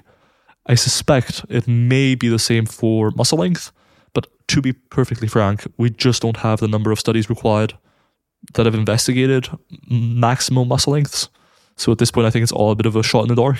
Um, it could be that you're somewhat correct in your assumption that, hey, maybe we don't need maximal muscle lengths, maybe just long enough is good enough. Or it could be that there is a dose response, but it's difficult to pick up on that when we have like two or three studies actually looking at that. And generally, some of these comparisons are relatively modest in the difference in muscle length achieved. Yeah, I think I think that's fair. um, primarily so you can so you can respond to the haters out there. A a, a criticism of you that I have seen, and also of of people who I think follow you and parrot your stuff, not the best, um, is that you you and you and folks that follow you are maybe like a bit too gung ho about lengthened partials, and that uh, you think that that full range of motion is over, and you're you're you're kind of like sending people down uh, a, a rabbit trail instead of like you know s- sticking to the basics. That that there's like I- excessive promotion of lengthened partials giving giving people the the idea that like they should only do lengthened partials and like eschew you know standard standard bread and butter training. So uh, the, the the floor is yours. Uh, res- respond to that. Do do you think people should only do lengthened partials if they're trying to get as big as possible? Or do you do you maybe still do some normal training yourself It's funny because I feel like you're pitching this question up for me to answer that I still do some normal training, but I actually don't. Um, so for the past year or so, I've been doing exclusively length partials, and that is, uh, well, with the exception of the occasional squat, bench, or deadlift or overhead press with full range of motion for strength. But I'm talking 95% of my training has been just lengthened partials. Now, I think the the big issue here arises when people don't realize, okay, this person's saying this works or this probably works, and saying, okay, so they're saying this is going to revolutionize your gains or your hypertrophy. With lengthened partials, we're again talking about a five or ten percent difference in hypertrophy. That's not even measurable by most people's standards in their own physique. Like if they look at their own physique week to week, month to month, and they switch to lengthened partials for some exercises, they're probably not going to even notice, right? I think the other thing is whenever we make generalizations from the evidence to your own training, we have to make some leaps of faith, right? Turns out you're not exactly the population we were studying. Turns out you're not just doing skull crushers in your training, you're also doing other exercises. There's a lot of leaps of faith in there. But I think that in general, at this stage, what I can say reasonably confidently is that you don't want, well, very confidently actually, is that you don't want to miss the length and position in your training if you're going to maximize hypertrophy. Do I think that you need to be doing only lengthened partials to maximize hypertrophy? I don't know yet. I just, we haven't looked at that, right? I think uh, based on the evidence and the consistency of the evidence that we have, look, there's been no study that's found better hypertrophy with four range of motion versus lengthened partials.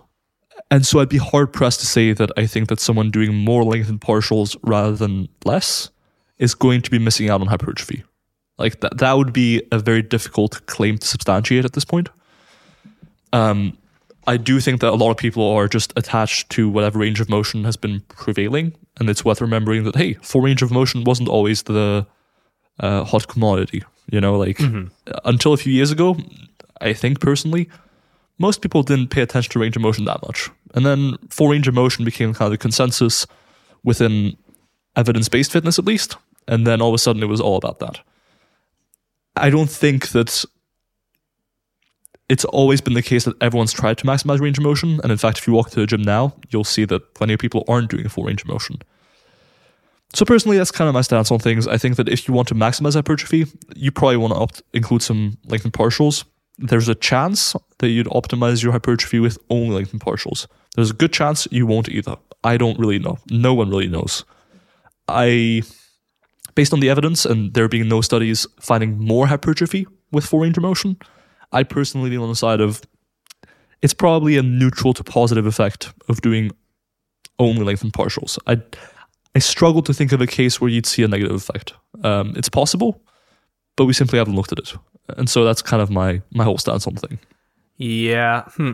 You know, I, I think I think this is probably one of those other things where, you know, if if there if there was an effect, you're probably not going to to be able to like reliably observe it in yourself. But like I don't know, Get, getting into the idea of like regional hypertrophy, there is the um there is the the Stasinaki tricep study where it did appear that um well, I mean that that was another partial range of motion, but like it did seem like short muscle length training did maybe cause more growth in proximal regions of the muscle. So like I hmm, I, I would I would not be surprised at all if exclusively doing lengthened partials uh, led to like say reliably more distal growth than Mhm. full range of motion and maybe like middle of the muscle it's like kind of similar but like i wouldn't be surprised if in some muscles only doing lengthened partials potentially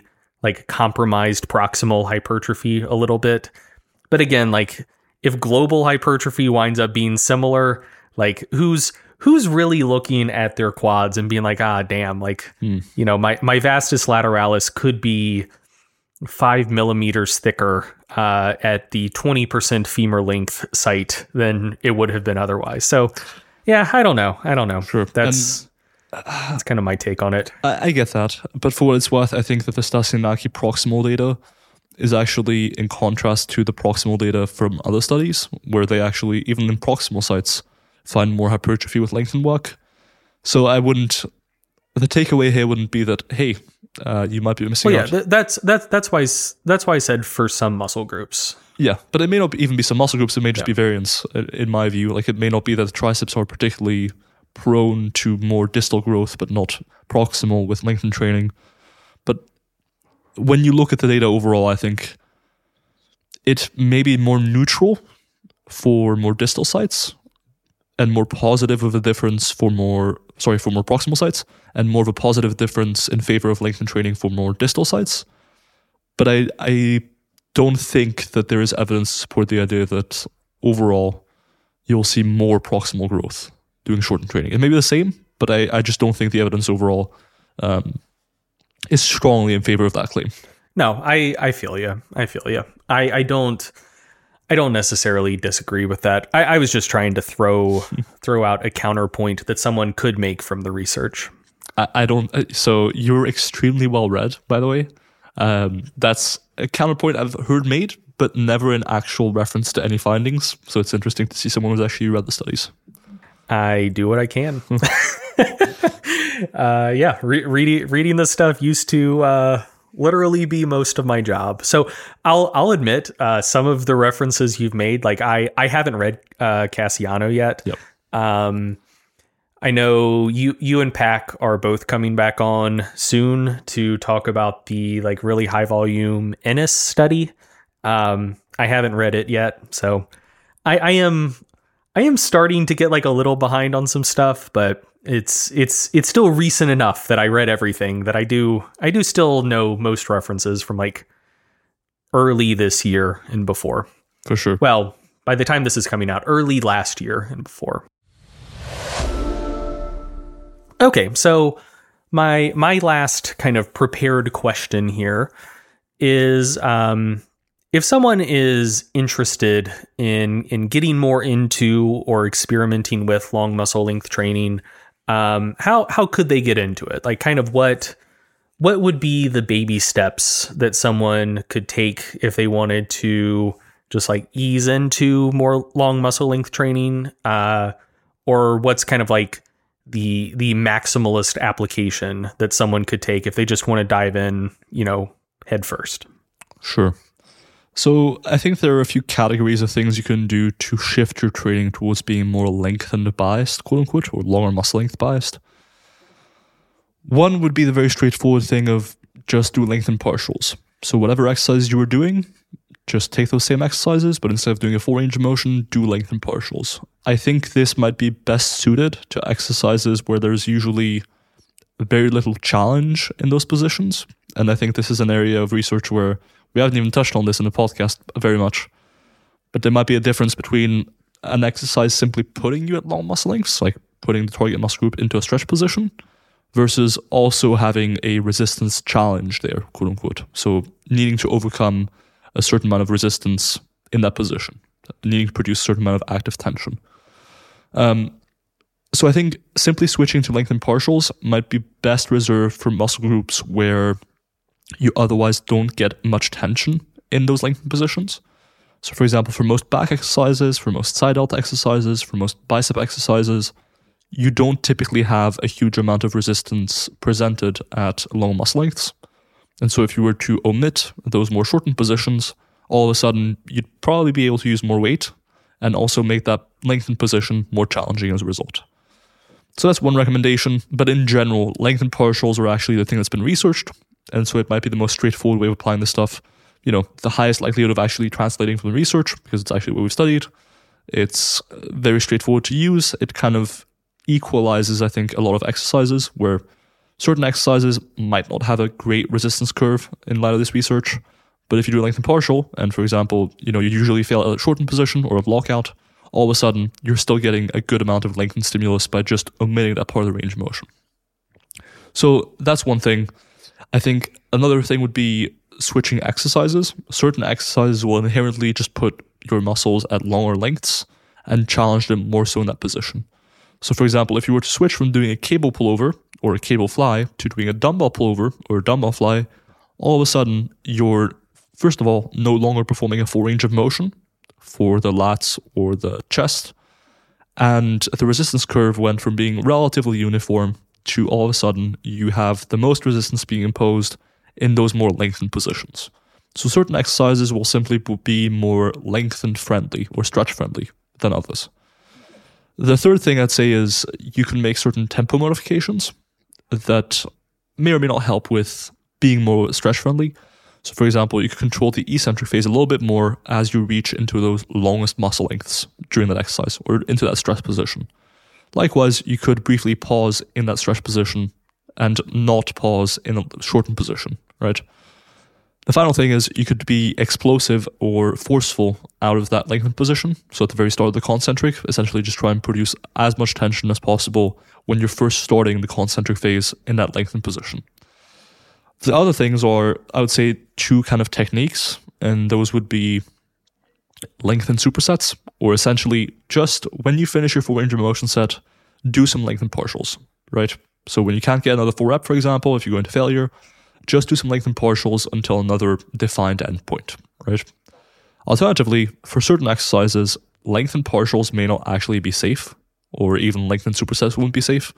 So if you're barbell benching on your own and you don't know how to, you know, bail or what have you, you may just not want to do lengthened partials because it's a bit dangerous. Um, and in that case, you might Uh, be you'll, you'll either figure it out or you'll never be in a place where you need to figure it out. Like it's that's a that's a self solving problem. it is really uh, it, That's that's that's a bit dark. That's a bit dark. I don't I don't mean it. If you don't feel safe benching alone, don't don't put your life in your own hands. To be clear, it's not it's not the position of the Stronger by Science podcast that it is fine if you die benching. We're, we're we are against that. We are against that. Very good to clarify. I think it's important to do so. Um, regardless, for certain exercises like maybe the free weight squat or the free weight bench press, or any exercises where you feel there might be a risk of crushing yourself, essentially, um, you may want to do something called integrated partials, where instead of just doing partials or doing some partials only after your full reps, maybe you kind of combine the two. You do a full rep, you do a few partials, you do a full rep, you do a few partials, and repeat the process, but you make sure you end the set with a full rep, or you end the set when you can just about get a full rep at the end. That's a fine approach as well, and it will give you probably most of the benefits of just doing lengthened partials, but without risking actually crushing yourself. Um, it's a fine approach, and it can be a nice gateway drug, just like I know uh, you've discussed cannabis being. Um, so yeah, that's broadly speaking how I'd recommend it. As far as baby steps versus maximalist application, I think like tempo stuff, or uh, so controlling the eccentric more in the lengthened position, pausing in lengthened position, and being explosive at the start of the concentric phase, and changes to exercise selection are probably like the baby steps thing, right? You're still doing a full range of motion technically, but you're just kind of taking steps to emphasize the lengthened position somehow.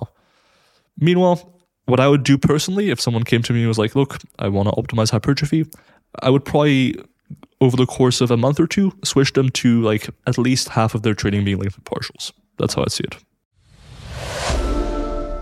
I think that does it for the questions I had for you, but uh, the audience also has some questions. Let's kick it off with a question from Reed. So, Reed asks uh, Milo has been talking about his research supporting lengthened partials being superior.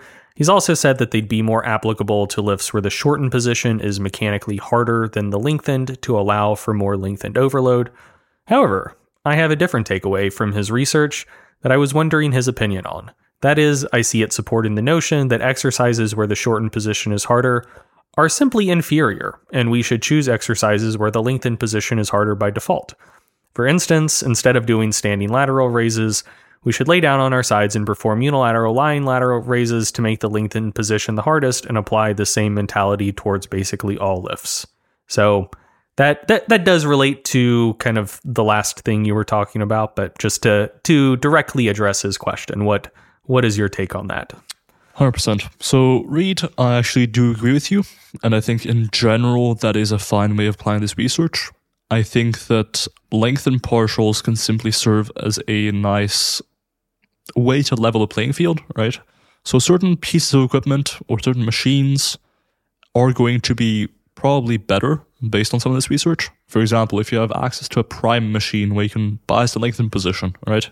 That's a very niche piece of equipment, but it may altogether obviate the need for lengthened partials because you can just load that lengthened position so much that it is functionally a lengthened partial. However, lengthened partials are ultimately what's been studied in the research. And so personally, it's what I'm um, partial to, pun intended, in the sense that, hey, it's what's been studied. And if we want to apply the results from the literature to our own training, then that is the most surefire way, quote unquote, to apply it. Equally, if you don't want to do partials, or if certain exercises may also just be better, right? Like if you're comparing a dumbbell lateral raise, even with partials, to an incline lying down lateral raise, the incline lying down lateral raise is going to be a better option, whether you're doing lengthened partials or not, just because of how much of a difference it makes to the muscle lengths involved and to the resistance curve involved. So I think honestly, I would employ a combination of these strategies if I was going to optimize hypertrophy, because just using lengthened partials across the board may not be the wisest approach because certain exercises just aren't that good in line of this stuff. But yeah, I think switching exercises is still a perfectly fine thing to do based on this research. All right. Kyle asks uh, if emphasizing the stretch position is generally better for hypertrophy, but the stretch shortening cycle lets you move more weight, which will produce more muscle growth, pause squats or bouncing out of the hole? So that's an interesting question. Uh, ultimately, we don't have any direct evidence on the topic. I think there's a few important things to keep in mind here. Number one is what allows you to use the most weight on the bar is not necessarily going to lead to the most growth, right? Example, if you're doing a set of one rep versus a set of five reps, you'll be able to use more weight with set of one, but it is unlikely to lead to more muscle growth. So we don't just want to maximize the load on the bar by a technique, via repetition range, or what have you. Um, in this case, my hunch is that pausing would probably be better you're essentially making your quads, glutes, etc., produce more tension at the bottom of the squat. If you have to stop the bar from moving altogether, right, um, you are producing more force than if you're resisting its descent, right? An isometric is inherently going to require a greater amount of force production than an eccentric phase here. And so, because you're spending more time in that lengthened position by pausing down there, and because you're producing more force in that lengthened position, by pausing down there. I think, based on the research, it's probably going to be better for growth, but it's worth keeping in mind that one, we're probably talking about a pretty small difference, and two, we don't have any direct research on the topic, so it may very well be that it's the other way around. But based on the research we do have, I think it's probably worth pausing. All right. Simranjit uh, has several questions, and I'll I, I, think I'll just ask you a couple of these. Um, the first is uh, should uh, beginners to hypertrophy training use lengthened partials? Do you do you think people should just kind of like get some experience with like quote unquote normal training first, or or just dive straight into this if if you think it is better for muscle growth? That's a great question. I'm of two minds of this on this. I think that it is probably worth more so from a general education and learning perspective to familiarize new lifters with, hey, this is the full range of motion for this exercise. And maybe they spend a few weeks doing it. I think that's a good idea just for their long term development.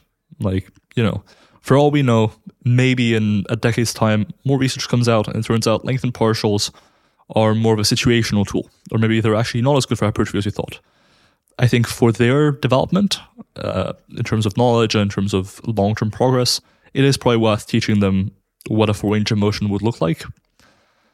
Equally, though, the studies we do have comparing lengthened partials to a full range of motion have been predominantly in relatively untrained participants.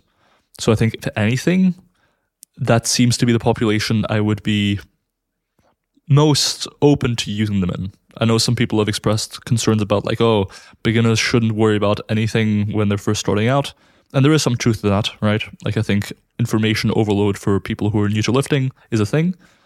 But I think in this case, why not consider what might give them the best results, especially if it's relatively straightforward? That's a nice thing with range of motion as compared to doing more volume, for example, is it doesn't take you any additional time to take the strategy that might lead to better results.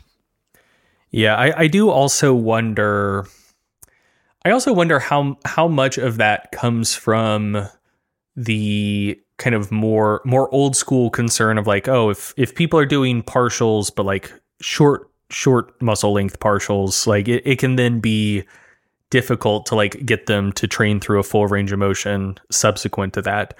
Like cuz that that is that is a concern people have like if you're not doing full range of motion, generally the default is you're doing like partials but like in an ego lifty way. So you know, you, you you get your squat up to 315, but you're only going through 45 degrees of knee flexion, and then it can be difficult to get someone to like humble themselves and like take a ton of weight off the bar to actually do a full range of motion. But like I do I do think that something like that wouldn't be relevant here cuz like if it turns out down the road that long length partials uh, aren't superior or who knows maybe after someone's been training for a couple years they're worse than full range of motion like who knows what the future will hold it's not going to be difficult to to teach someone to lock out a squat. You know, it's like, oh, uh, it's it's a lot harder to say you need to humble yourself and go down deeper than you're already going down all the way. And guess what? Now you can just stand up all the way and like take a half second between reps. You know, that's.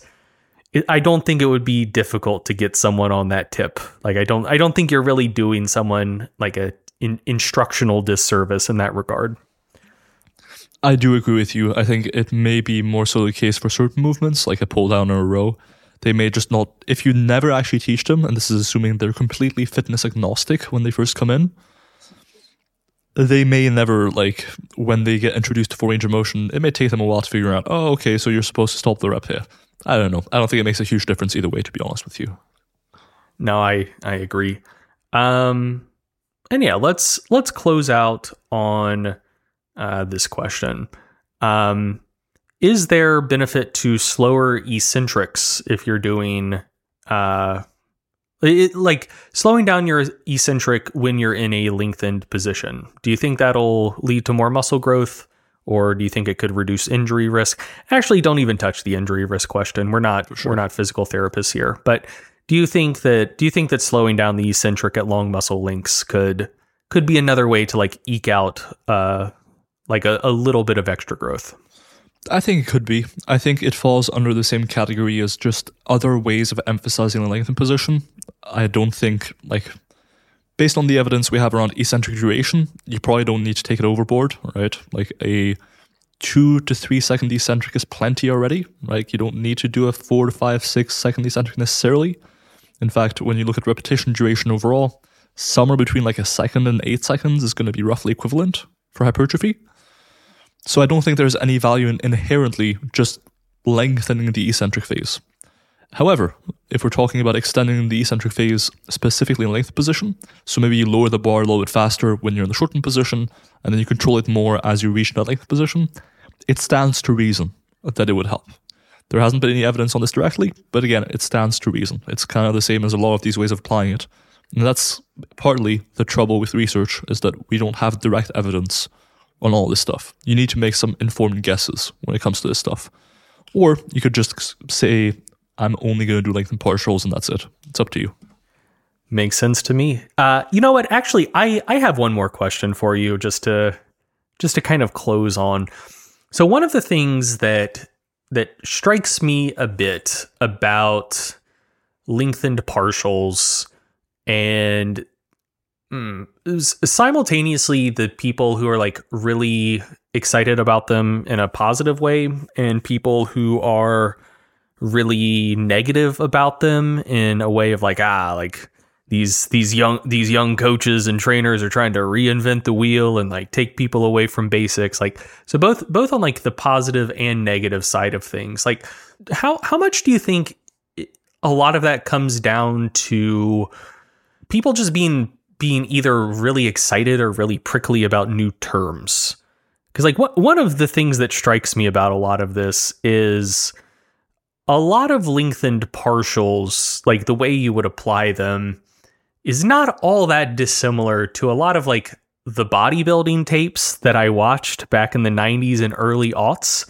where guys were um, like really emphasizing like constant tension. Like I remember, uh, oh, there there was like a, a Kai Greene video where he's talking about like, oh yeah, these these like power lifters are like ego lifting when they do the bench press. They're like locking out and getting a getting a rest between their reps. But like you really want to keep tension on the muscle. And like he's touching his chest, coming up about two thirds of the way and going back down. Like that those are lengthened partials, I guess. But you know, when when you call it constant tension training uh, or keeping tension on the muscle, that that is um, you know, that, that's something a lot of people are either depending on kind of affective valence when exposed to that, either something they already feel positively about or something that they think is like old and boring and they're already bored by. But like it's it's an idea that people are like familiar with.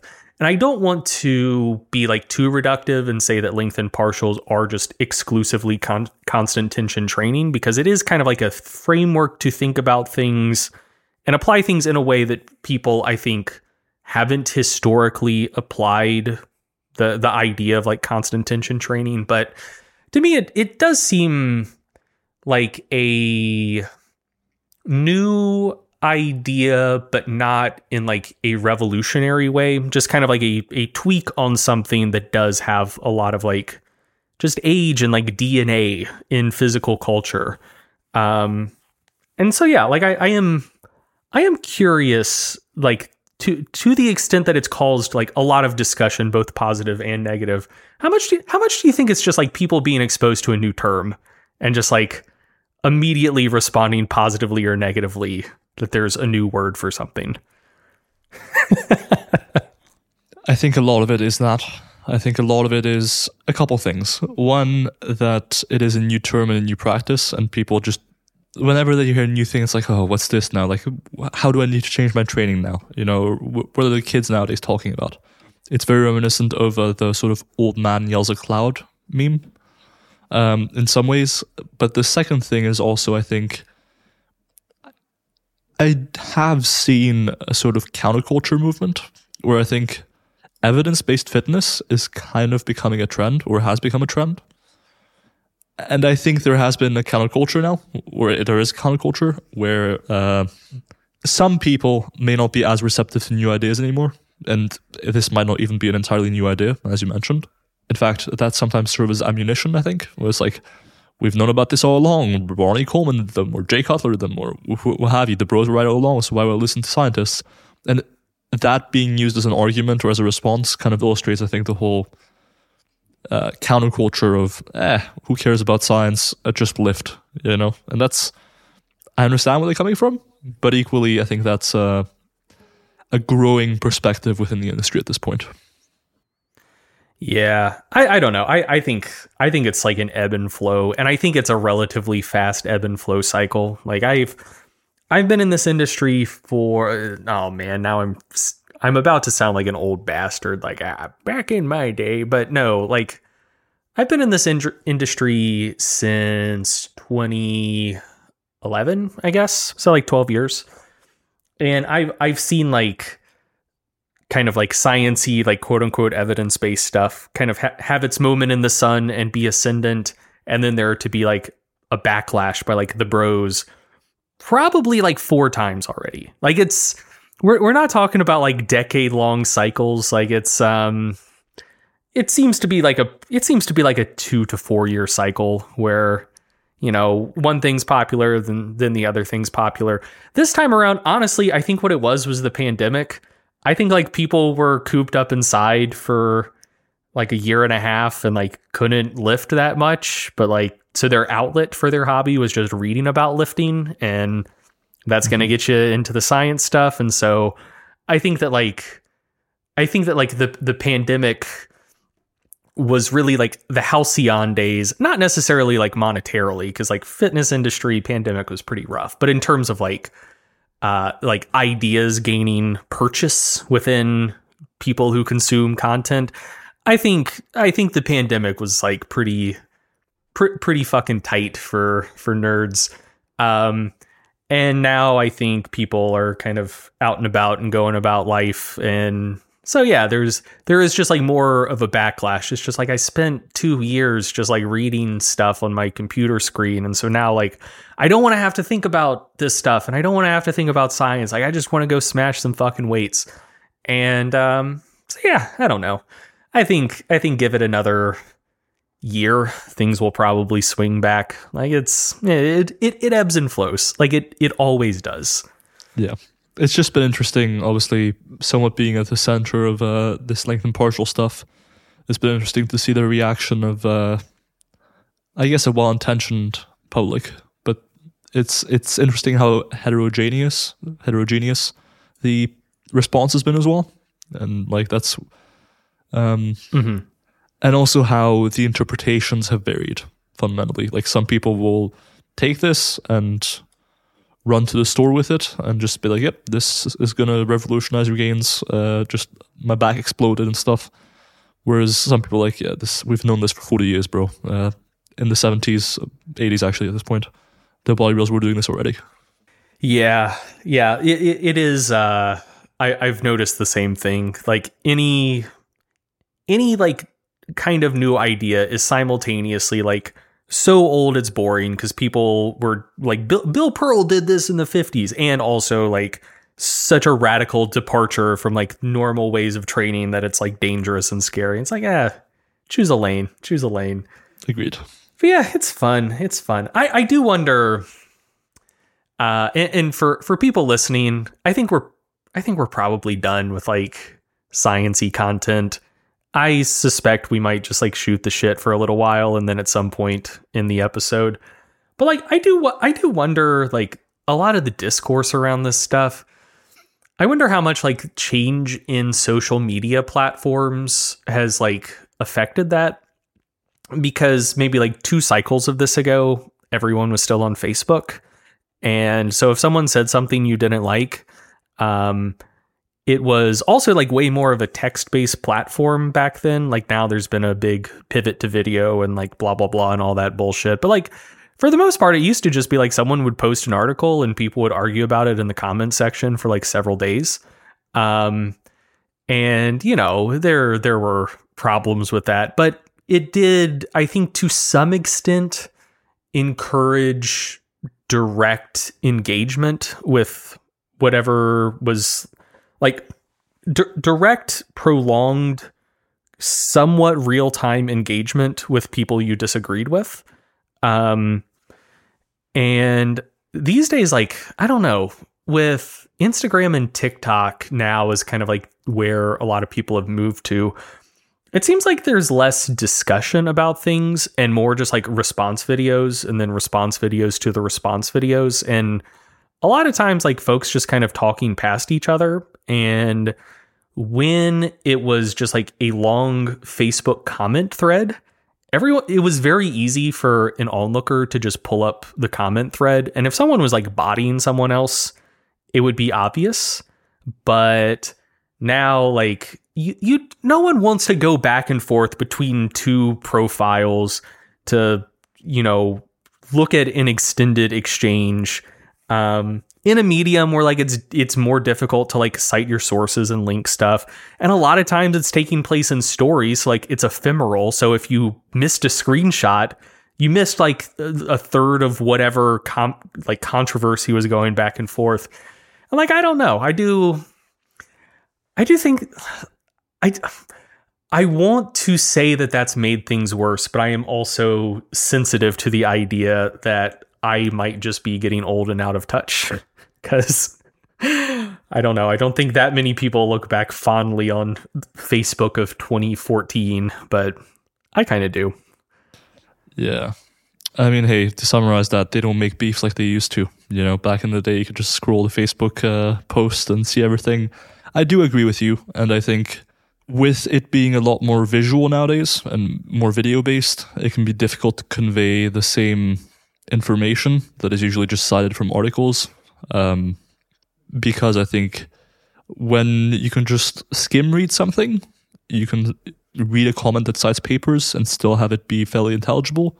But if you're watching a video of someone citing papers, etc., that's a bit of a harder sell for a lot of people. Um, you need to make it very engaging, and so that's actually something I've been trying to do on YouTube. But it's, I do think that text lends itself probably better to actual, uh, actual debate, actual science communication. Yeah. Also, now I'm really going to sound like an old bastard. Everyone's on their phones these days. But like I I do actually think that's a bad thing cuz again, if someone wants to cite a source and you want to pull it up, I'll tell you what, I don't want to skim a PDF on my phone. Like, but if I'm on my laptop, it's nice. It used to be, you know, traffic was like 80% from laptops and desktops and now it's like 70% from mobile devices. Uh and yeah, I don't know. I I think I think in a scientific discussion it's so much harder to engage if both people are primarily engaging through their phones because like phones are so much worse for for reading stuff on. I agree. I, do think uh, at this point we're one moment away from starting to discuss text neck syndrome, um, and whether or not it is scientifically correct. Yeah, you know, I think things were actually a lot better when people needed to like chisel their thoughts into like in, in cuneiform on tablets because like when when you're just typing on a keyboard, like you can you can delete, like it's very ephemeral. Um, you can make edits, but like if you're chiseling something into stone, you really need to think about it beforehand. So I think that that lended itself to like much more like deeper, well well reasoned debates. Yeah, no, I, yeah, I I was just feeling reminiscent, uh, n- nostalgic about the fitness community of old, I guess. But whatever, things change take take the good with the bad. Hey man, it is what it is. Um, one day we'll get back to bodybuilding.com forums. Oh my god, I would fucking love that. Uh, yeah, yeah. I'm not. I'm not. You. You're trying. You're trying to trick me into con- continuing to like reveal more and more of my boomer tendencies. And like, I was willing to go back to Facebook, but yeah, dude, fucking forums. God, the for the forum era was the best. Um, but yeah, no, no. Uh, I think I think we need to wrap this episode up. We're I was going to say we're getting further off the rails. I'm getting further off the rails. I can I can take that one on the chin. Um, so yeah, just to just to wrap up, do you have any just final final thoughts or takeaways to leave the audience with? Also, one final question: Aren't you glad we didn't also do high volume training in this episode as well?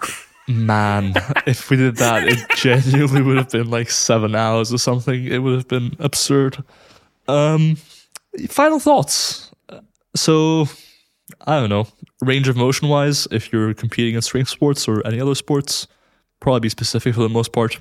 Train the range of motion that you want to train in. For hypertrophy, consider emphasizing the length of position somehow. Might be some partials, might be certain exercises that do it better, might be some tempo stuff, or just some partials at the end of a set overall, you know, I hope this was informative. I hope this was a good podcast. I think it was, uh, or at least your con- your contributions to it were good. I don't I don't think I was at the top of my game today, but you know that's how it goes sometimes. Uh, and I I appreciate you for for sticking it out with me. Um, Milo, if if the folks want to to follow you and keep up to date with you and the research you're doing and discussing, where where can the people out there find you? For sure. So I think the place I'm most active nowadays I'm really pushing for is YouTube. So you can find me on YouTube at Wolf Coaching. Equally, if you want to find me on Instagram, you can find me at Wolf Coach. That's my last name and coach. And finally, for my research stuff, I would search Milo Wolf, so my full name, and ResearchGate, and you can find all my research output on there, including the range of motion stuff, but also some other papers on, for example, RPE or reps in reserve accuracy, deload studies, all that sort of stuff. Sounds great. Well, Milo, thanks thanks again for coming on, uh, and for everyone who who listened and stuck it out this far. Um, thank you. Uh, we love you. We appreciate you, and uh, I'll I'll talk to you again in a couple weeks. Goodbye.